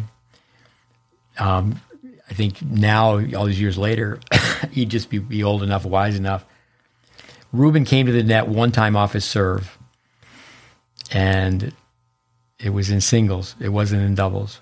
So he's in the building and fast, and um, So with pickleball, um, I think that pickleball would be a way for people to go forward. But that's another thing that's happening now is that it's very social. It's a casual sport. It's really good college tennis players are flocking to uh, pickleball. Yeah, I've seen that. I've actually seen that of late. Even uh, even tennis players, even I mean, even guys who are established on the tennis side are yeah. are starting to lean that way. No, I think that. Uh, the, on the professional, I, you know, we mentioned uh, say Aiden Malik, Mason Vaughn, um, Enya too. I mean, uh, just there's so many other players that that are, that are at Brookhaven. Uh, ones I've worked with and ones I haven't worked with. They're all because they're taught to volley. People that are taught to play tennis the right way, all court game, not avoiding any strokes. They're going to be very good at pickleball. Very good at yeah. pickleball. But tennis, yeah, to, to, to, have a commissioner for tennis, um, you know, it's like we have to do something to uh, ha- help tennis grow. Um, help tennis grow. Yeah, but uh, no, I mean it's that's that's an amazing story though about uh about Ty be uh be mowing lawns at Ohio State. But uh, I'd be mowing. No, it's uh, I uh, no, but I I could definitely see my. I mean, it's a really special. Uh, it's a really special avenue of tennis, especially on the coaching side, and I I do think that there is a lot of upside and there is a lot of low hanging fruit that can uh, that can be addressed. And I think uh, you know it's a special avenue where you know how many times or how many yeah how many times in tennis do you uh, have a player who is committing to you know in theory right is committing to coming and playing for you and is there. You know you have a player for four years. And I feel like it's a really uh, it's a really special time frame as well.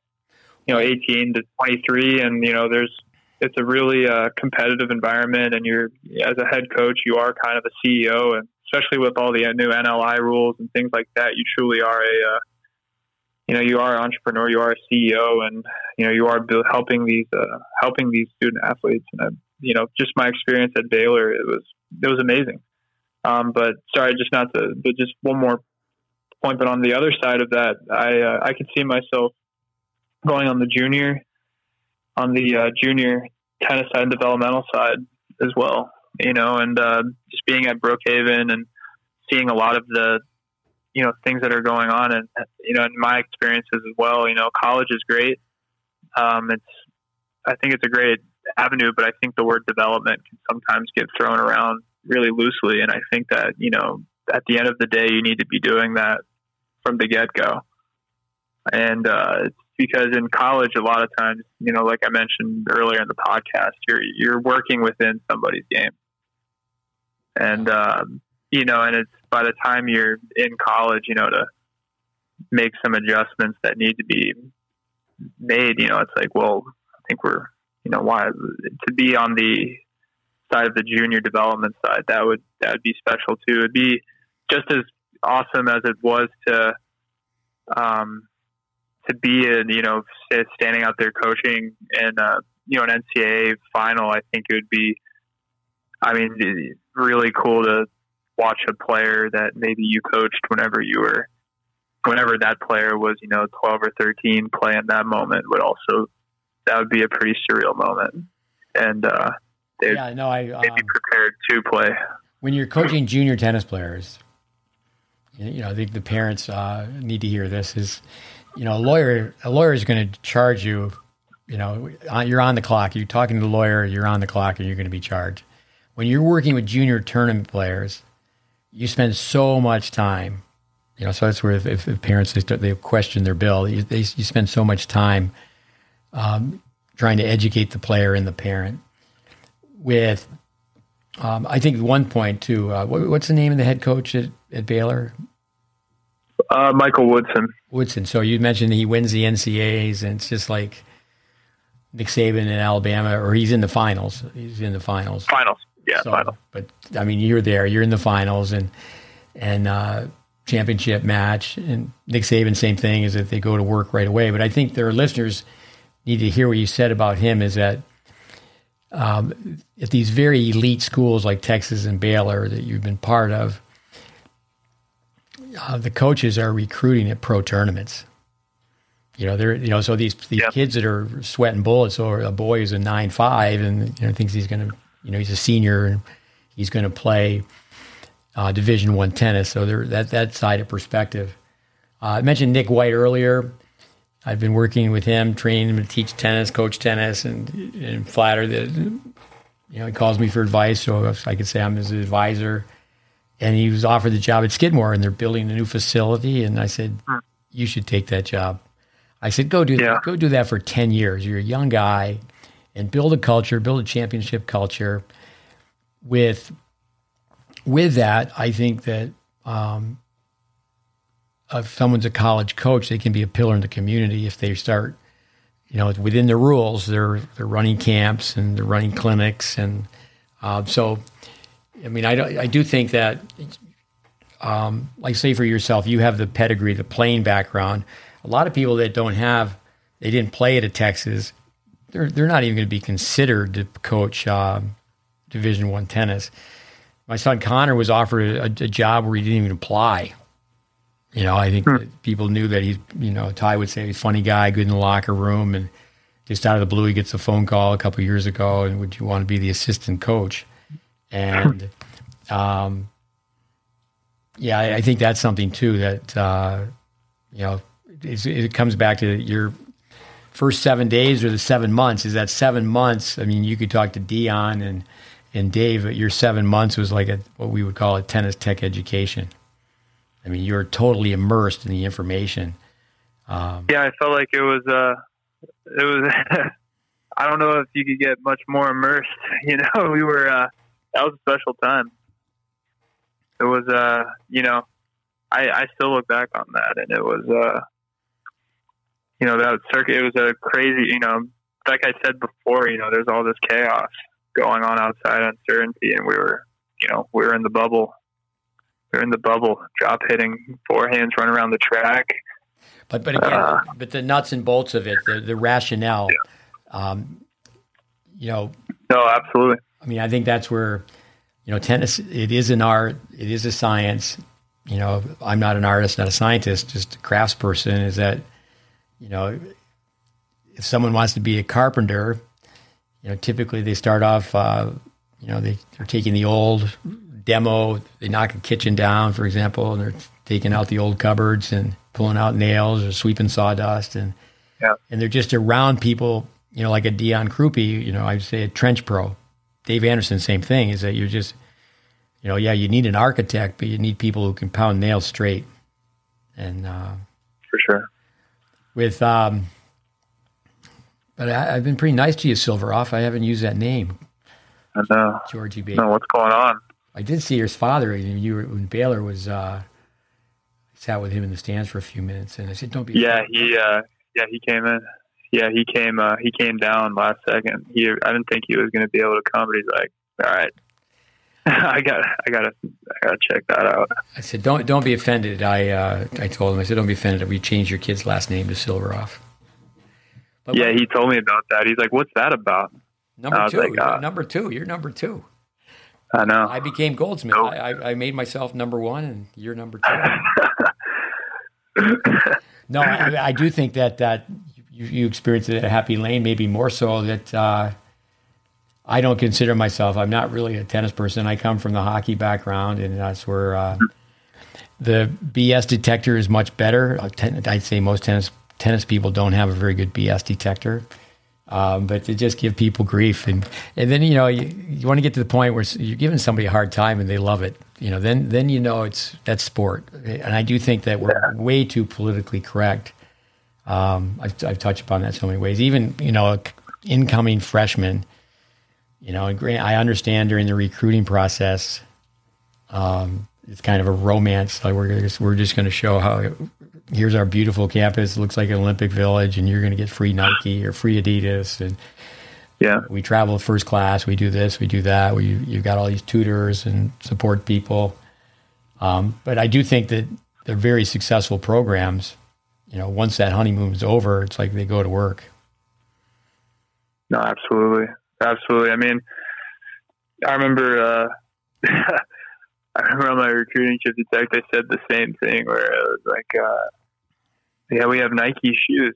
I was like, Coach, I'll wear whatever. You tell. Did you say the shoes were free? I was like, I'll wear anything. I was like, that's unbelievable. I'll wear anything. But yeah, that's uh, that is true though.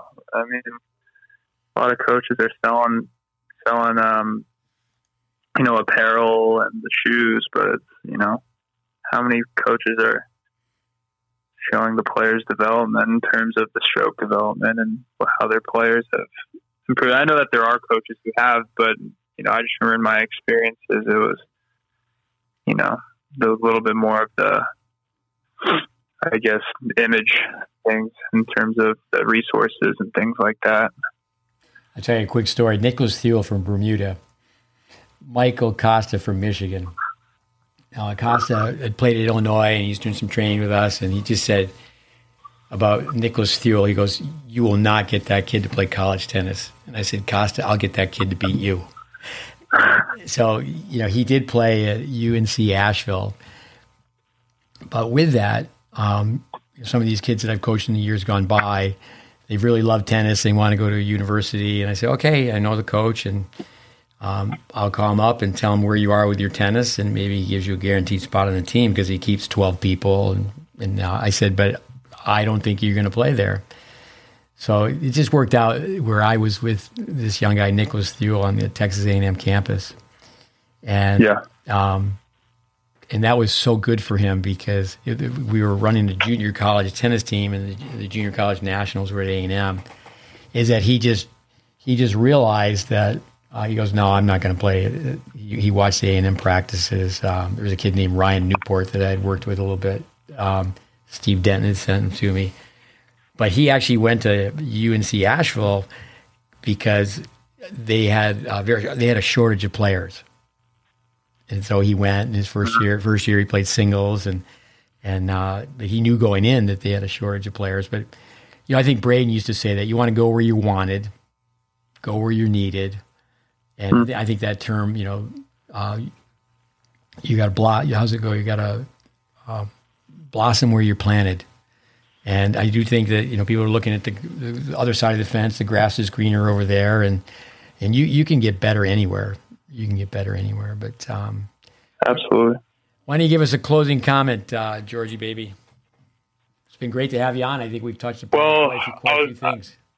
Uh, no, I mean I feel like we covered we covered a lot of ground. Um, just thanks for having me on. I mean, there's been, I mean, there's been so many.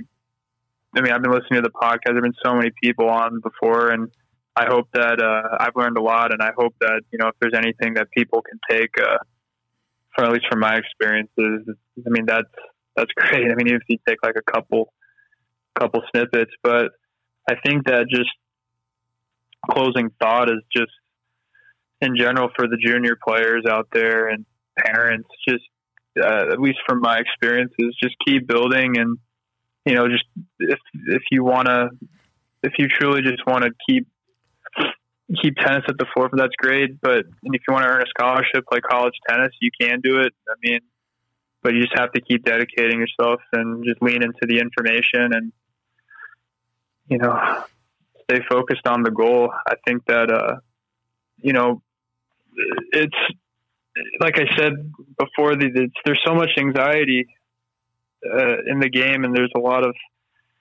I think we're all focused sometimes on the wrong things, and uh, at the end of the day, it's the game. You got to master the information and just lean into it as hard as you can. And I think you'll be, you'll be able to achieve whatever you want out of the sport. It's just what are you willing to put into it? But I mean, it's, I mean, I just want to say thank you to you, Steve. I mean, it's been, you know, you've really opened my eyes to the game in a completely different light. I mean, I never really thought of the game and really any depth before meeting you. It's just more of experiences, and I'm glad that at least I I have some knowledge and some information. You know, and I can now at least help other people, and uh, you know, I'm starting to help. I think where before I was just you know a hitting dummy. So, uh, and unfortunately, you know, I forgot what the exact quote was, but you've ruined the game for me in a lot of ways because I can't really look at it in any. You know, you've ruined. I forgot what the quote was or the context, but uh, you ruined it. Yeah, it's the story I talked. To You Chad- ruined it for me. So this week. I talked to Chad, Star. Chad Berryhill about a young guy from Japan. yeah, A lot of D one players should be calling me up about, but um, yeah. So Berryhill said to Dave Secker, people who listen to our podcast will start putting all the pieces together. Is that uh, Berryhill said uh, Smith ruined it for you too? Use my name Yeah. third person, and uh, Secker goes, "Oh, you know, you guys fall out, whether you guys have having problems, you guys don't get along." And he goes, "No, you just um, he ruins tennis for you because once you, you know, once you, he he says once you see it, you can't unsee it, and you just see these kids who have inefficient strokes. Doesn't it just takes you know like Vic Braden just just feed him one ball. You know, I mean, you know, Yeah. f- fair enough. Watch somebody play for five minutes and you know, the kid's been playing for five years and they've got a palm up serve and their, their grips are all inefficient and and that's that's what the GreatBase is all about is uh, we, we want to try to just share information that we've accumulated over the years and it, it will stand the test of time you know because it's based on physics yeah.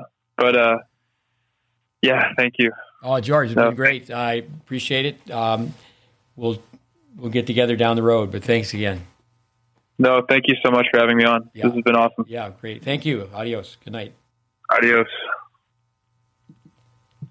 All right, that was that was a marathon. That was a marathon. I hope that uh, um, you know people can make the time during the course of a week. We only do these once a week, and you know you're doing your laundry, put a headset on, and you're do, listen ten minutes here, and you um, in your car for ten minutes, and just by the end of the week you could knock it out. But a lot of lot of insightful information, and a young guy, 27 years old, and his, his story through juniors, college, and he's played some pro tennis. And I think with um, uh, that, we need to say good night, over and out. Thanks for listening. Another podcast in the books. Thanks, George.